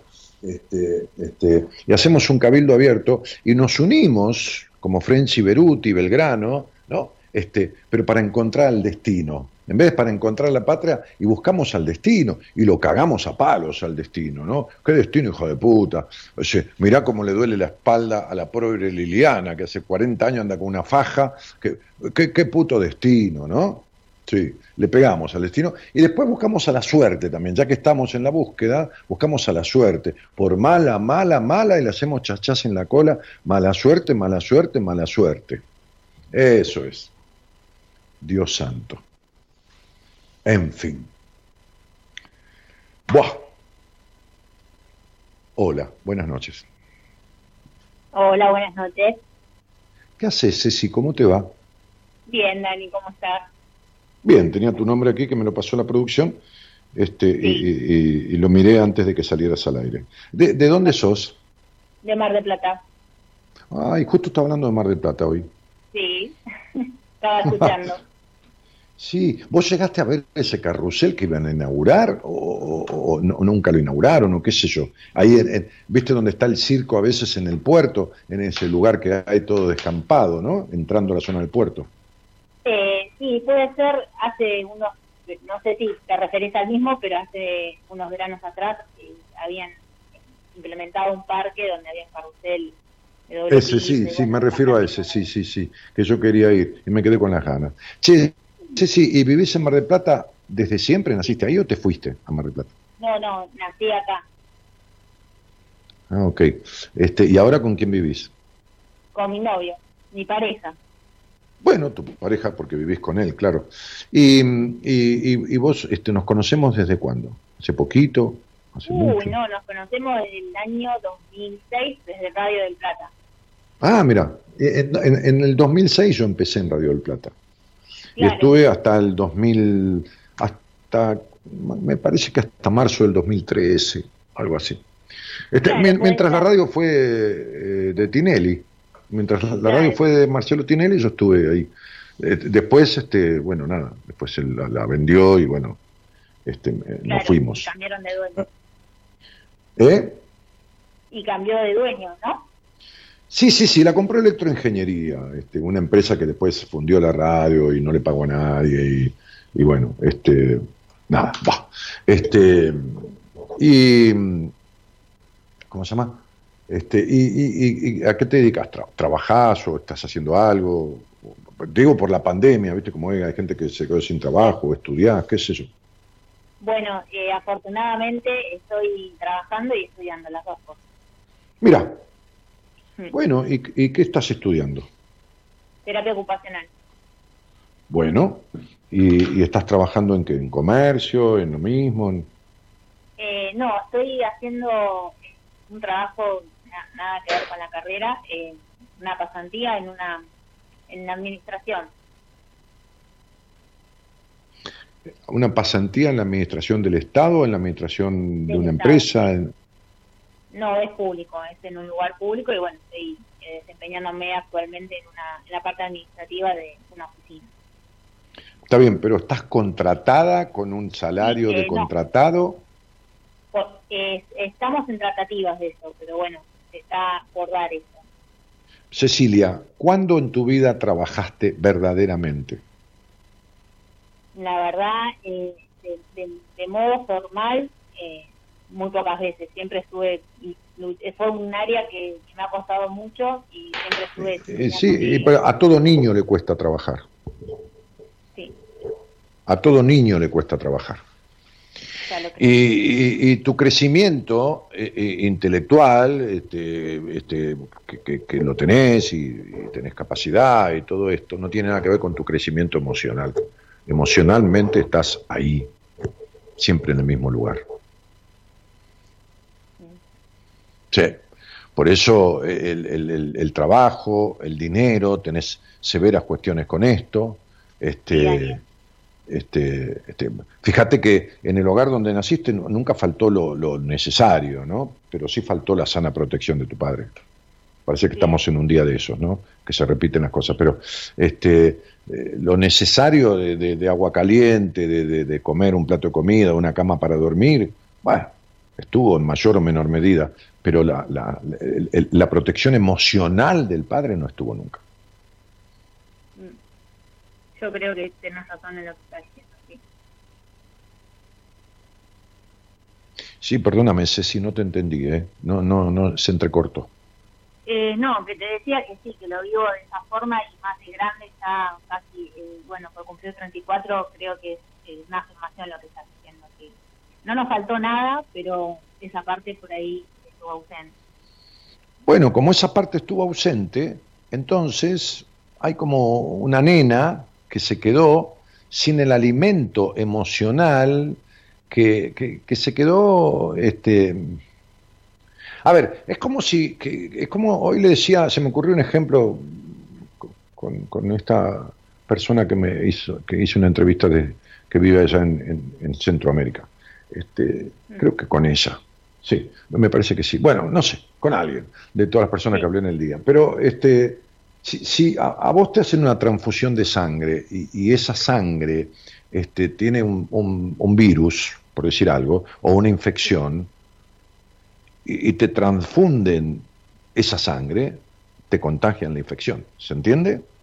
Se entiende perfectamente, sí. Bueno, entonces vos estás contagiada de esta falta de protección emocional, de esta, de esta de este alimento emocional, de, esta vitamina de madurez, de maduración, y sos esa nena que vive estudiando este, y, que, y que tiene mal manejo del dinero, porque el dinero es el mundo, el mundo es el padre, este, y, que tu padre, que con esta naciste un día 28, y el día 28 es un autónomo, un independiente total, pero el padre es la peor de sus limitaciones para que ejerza esa autonomía y esa independencia con la cual nació.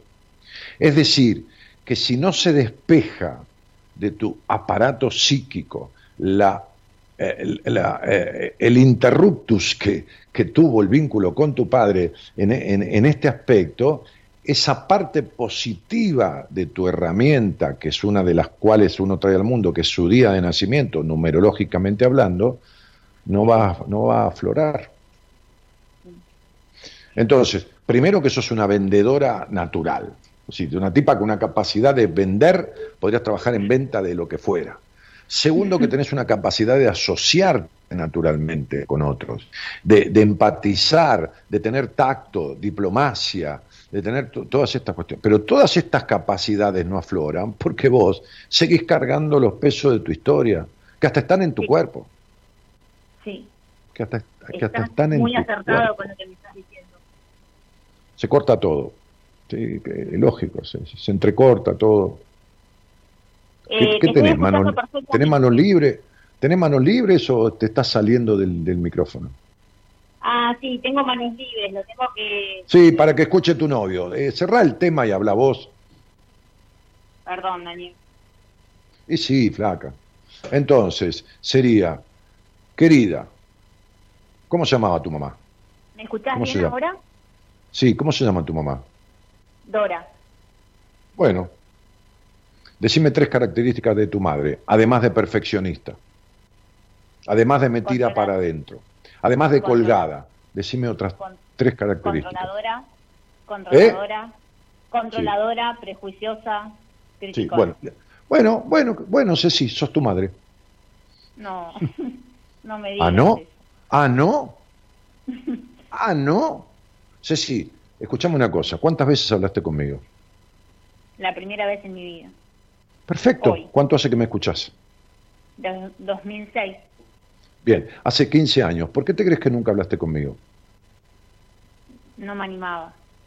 Bueno, ¿entendés tu prejuicio? Es tu culpa. No te animabas porque me voy a meter en áreas que vos no querés que me meta o tenés terror de que me meta.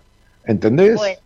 Sos culposa, sos controladora, tenés limitaciones y prejuicios en tu tránsito de, la sexualidad, a pesar de que, como le dije a la señora anterior, parece que estamos repitiendo casos, sos una recontra curiosa, pero estas curiosidades se convierten en enojos, sos enojosa, demandante, caprichosa. Entonces, tenés negativizado los aspectos de las herramientas y características que trajiste a esta vida, porque seguís siendo la que tu hogar crió. La de la madre prejuiciosa, controladora, esto, perfeccionista, todo más, y la del padre no protector. Entonces sería, ¿no te has sacado de encima absolutamente nada, Ceci?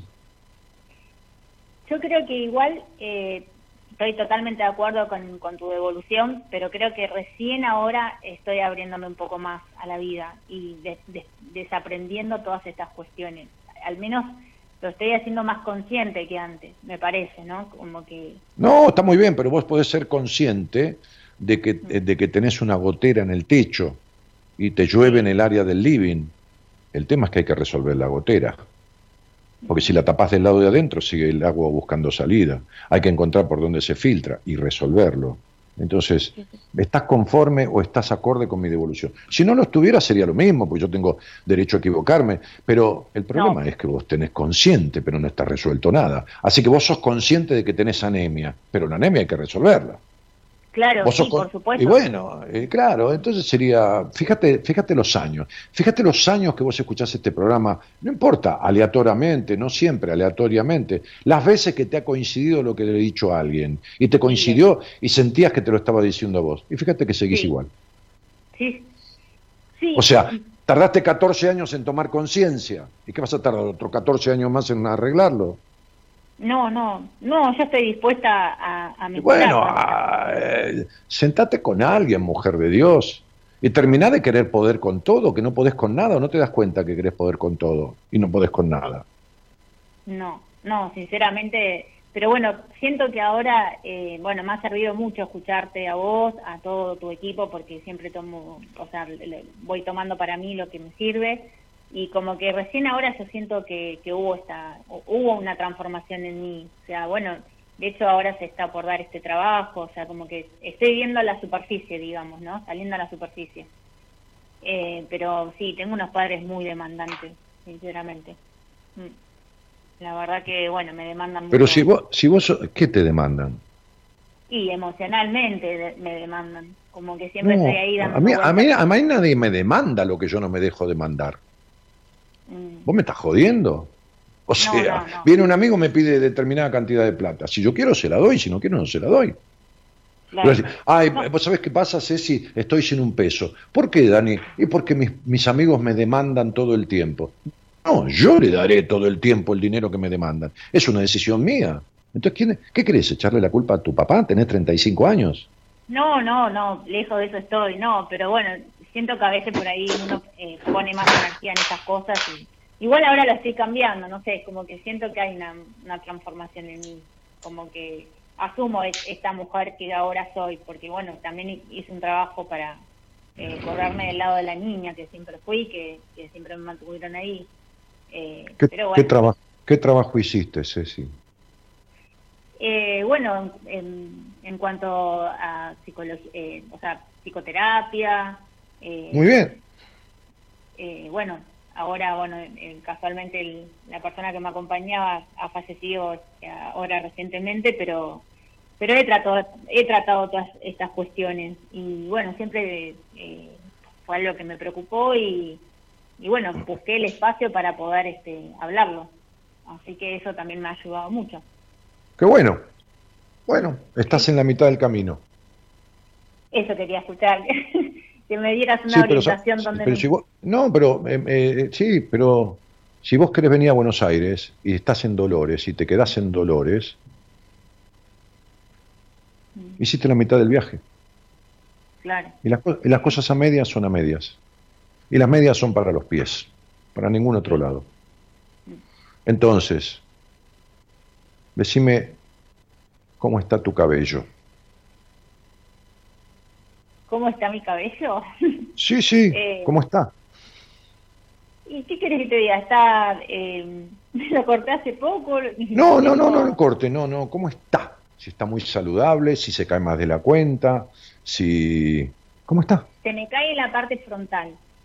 Bueno, eh, muy bien. Y a, y a, veces se me pone un poco seco, pero bueno, ahora... ¿Y, se cae más de la cuenta?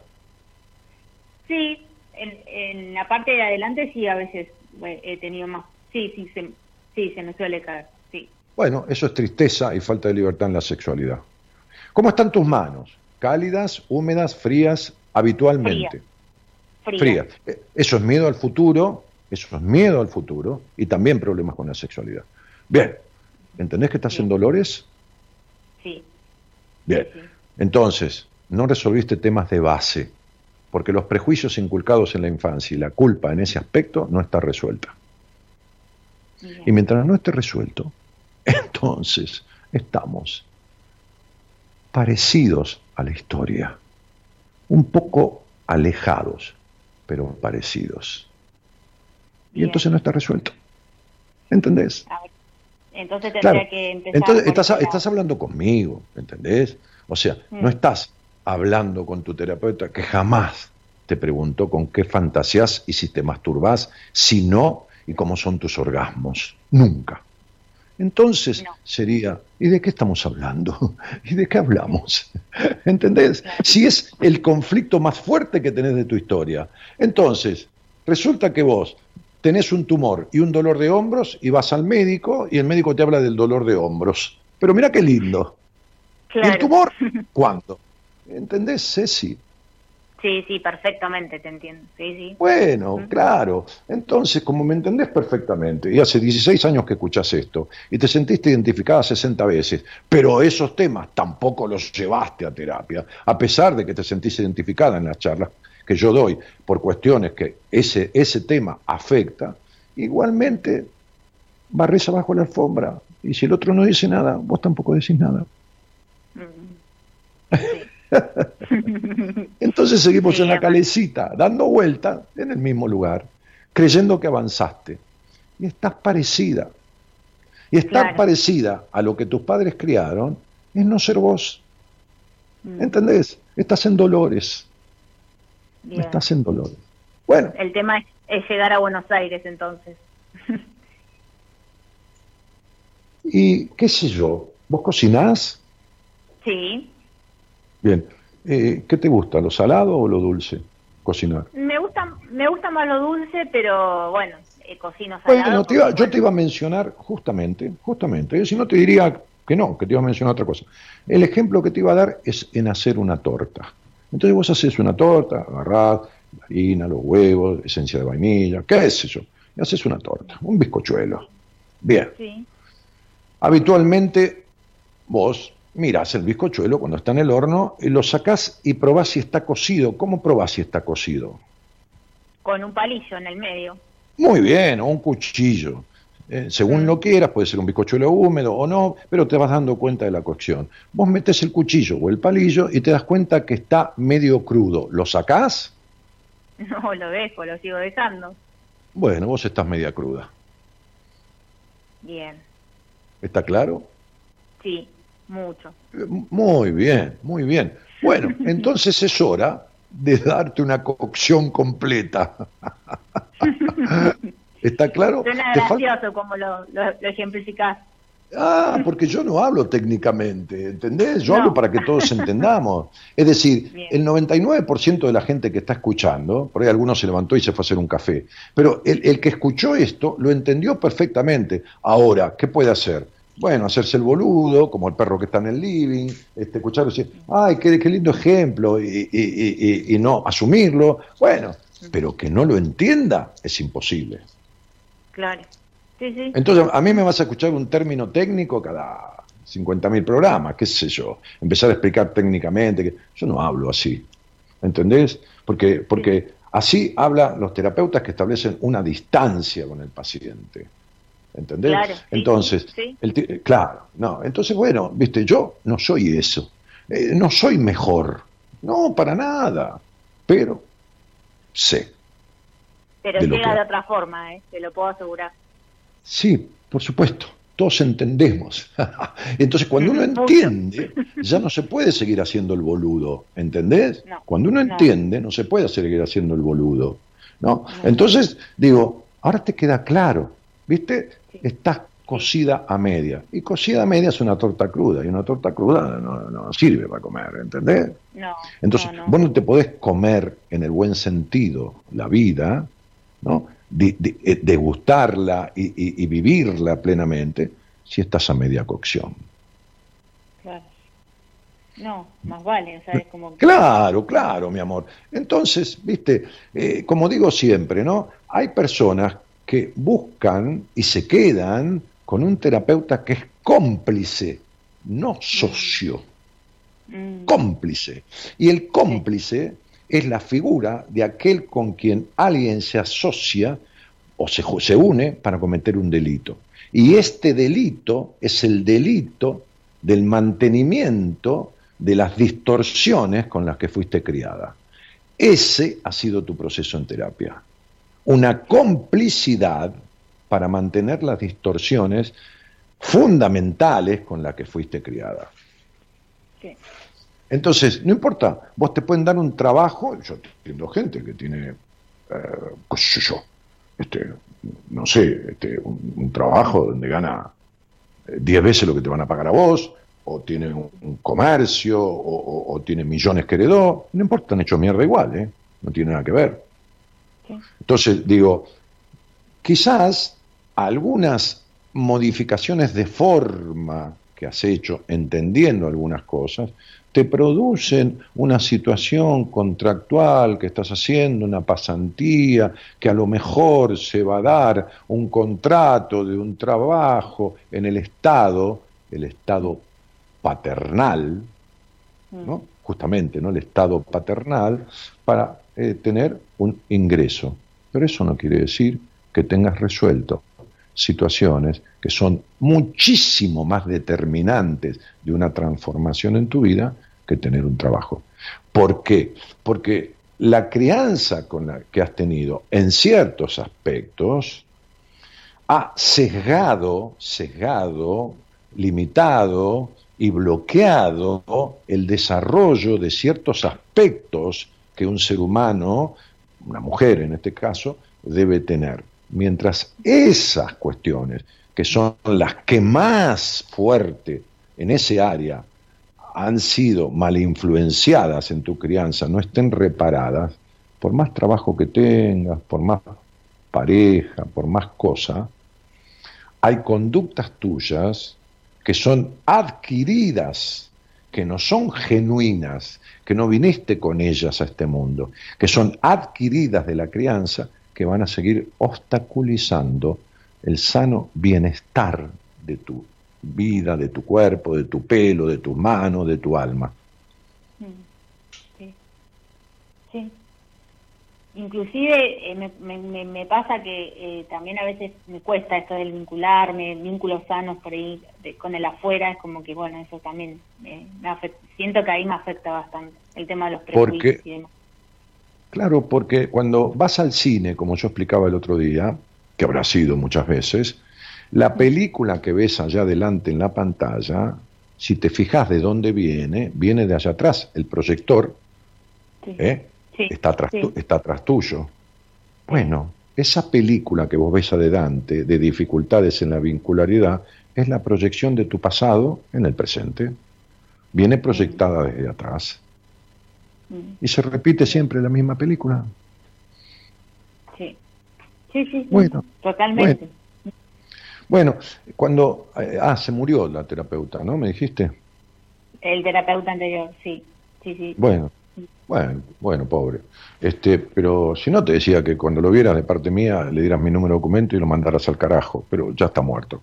Así que déjalo así, que, que, que, este, que, está, que está bien, que va a ser, se murió, todos nos vamos a morir.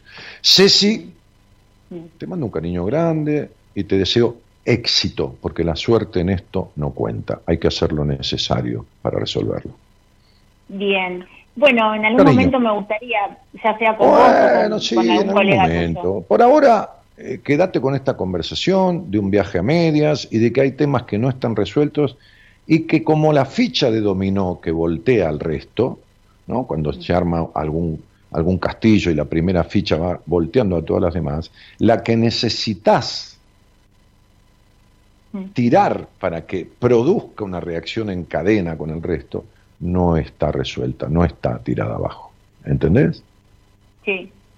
bueno, Ese, es un área determinante de tu transformación. Mientras tanto, va a haber cambios, pero no transformación. Y tengo aquí por la transformación, ¿no? Tenés un karma que en numerología se llama el karma de la muerte y la resurrección es tan grande que es como si murieras y renacieras en esta vida. Porque en, uno de los, en, el, en el número que determina el aprendizaje de la relación con el mundo, dice suelte los pesos de su historia y darle a su alma libertad, cosa que no sucede porque vos te regís todo el tiempo por tu mente. Mm, sí. ¿Mm? Sí, sí. ¿Crees que, te digo, ¿Crees que te digo un secreto? Dale. Bueno, cuando vos tenés relaciones sexuales, tu excitación es un 10, ponele, ¿no? Y el orgasmo que te sale es un valor 5, 4,80 o 5,50, porque controlás hasta la expansión orgásmica. es como si te tomaras de un vaso de agua con mucha sed, medio vasito. Entonces la sed es un 10 y vos calmás un 5. ¿Entendiste? Sí, perfectamente. Sí, más claro sale agua. Sabes que es así, mi amor. Entonces yo sé hasta cómo vos controlas tu orgasmo. Imagínate vos. Bueno, te mando un cariñito, cielito. ¿eh? bueno, muchas gracias. Espero en algún momento poder este. Sí, algún momento, algún momento, algún momento. Un cariño grande. Un cariño grande. Un cariño muy grande, Dani. Un beso muy, chau, muy amor. grande. Gracias, gracias por esta charla. Un beso grande. Por favor, chao, chao. Chao.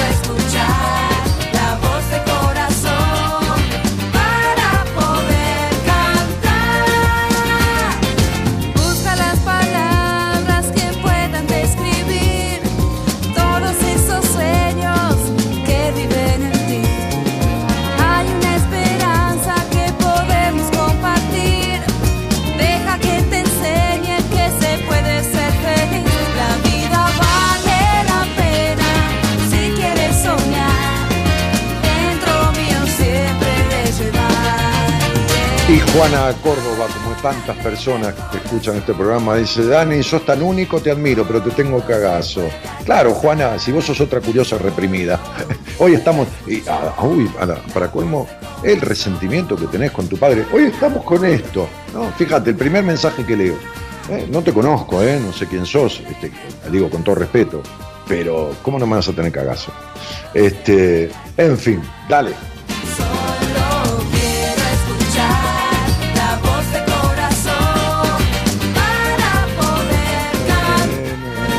Bea Cobresi dice 33 años de migraña. El 29 de julio de 2020, 29 de julio de 2020, en mi Spotify, que es Daniel Martínez Buenas Compañías, igual, mi Spotify es igual que el Facebook, hay un programa en donde cinco pacientes mías que estaban dadas de alta salieron al aire, cada una con su caso, elegí una diversidad. Una de ellas tenía 19 años de, de migraña, llevaba 19 años de migraña y 7 años de terapia.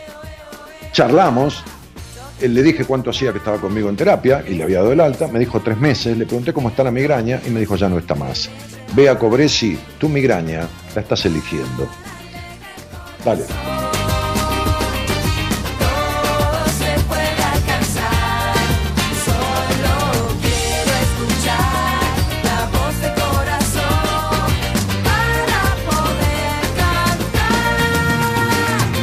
Bueno, mucha gente asoma ahí diciendo yo también soy una cagona. No, no son cagonas, son adeptos al sufrimiento.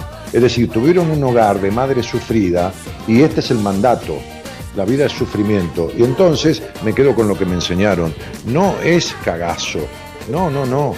Es respetar el mandato. Es quedarte adherida a lo que te implicaron y te enseñaron. Entonces no sos vos, sos lo que los demás hicieron de vos.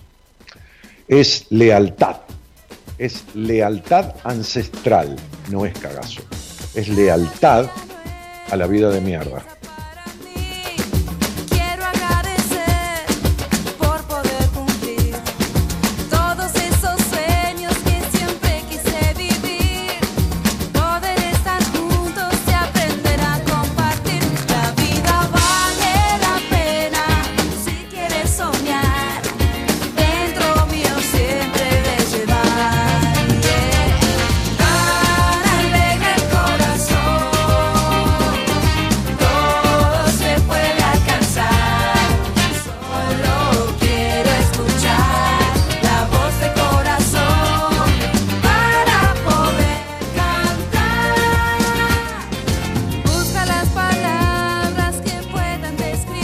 En la operación técnica, el señor Gerardo Subirana, que musicaliza genialmente el programa.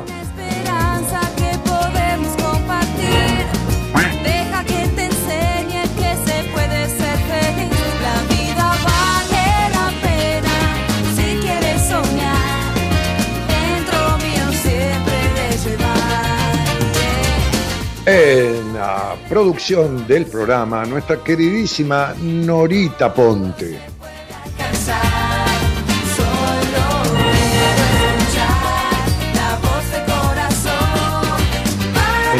En el, diagrama y diseño de redes que este, asociada con mi esposa y con Pablo, que maneja, no Pablo Mayoral, el psicólogo, sino Pablo, el webmaster, está la señorita Eloísa también.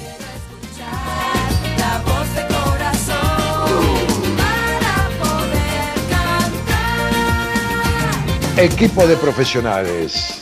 Licenciada Alejandra Soria, licenciada Noemí De Vito, licenciado Pablo Mayoral, licenciado, todos en psicología, este, e, Enrique, eh, eh, eh, no me acuerdo el apellido de Enrique. Este, em, ¿Qué más? ¿Qué más está ahí? Ah, licenciada este, Sol Calabrese, eh, ¿Qué más? ¿Qué más? ¿Qué más? Licenciada Antonella Padovani, que es psicopedagoga, marplatense. Eh, eh, mi mujer, que, lectura de registros acásicos y acompañamiento en, procesos terapéuticos luego de esa lectura de los registros, donde te lee el alma y te descubre más cosas que yo con, la numerología. Enrique Audine, no, me recordaba el apellido. la tarotista del programa, Mora Conti, que realiza unos procesos con hoy, hoy le sugerí, una paciente mía, no, le sugerí, me pidió hacer un proceso con Mora de los que hace en seis sesiones, con el aspecto de la energía del individuo, que es maravillosa haciendo ese tema, este, transitando eso más allá de su capacidad de ir viendo con el tarot lo que hay que resolver. Así que, este, como, eh, compañero mío en circunstancias de las psicopatologías, un, internacionalmente conocido psiquiatra y psicoanalista, Alberto Rosales. También este, la licenciada en psicología, docente universitaria de la Universidad del Salvador, este, este, eh, Marita, ¿no? Este, no, Marita, nuestra productora general, Marita Carullo Bedia. Eh, bueno, nada, un equipo de profesionales de primerísima línea, que no somos mejores que nadie, pero que transitamos con coherencia los procesos terapéuticos. Y también está la licenciada en psicología, medalla de honor de la Universidad de Buenos Aires en la carrera, este, este, con algún posgrado también, Corina Harry. Bueno, nada, un equipazo, otro que una mesaza de la de Mirta Gran, un equipazo que ni les cuento. Eh, el conductor de este programa, y un poquito así, líder de este equipo, ¿no? conductor del equipo. Mi nombre, Daniel Jorge Martínez. El programa que lleva 28 años, Buenas Compañías. Mi titulación, consultor psicológico y doctor en psicología. Este, con la numerología como herramienta de descubrimiento rápidamente de las cuestiones que, de la gente que viene a mí, como la que sale al aire, ¿no? Este, y por supuesto en privado muchísimo más en detalle y más profundo.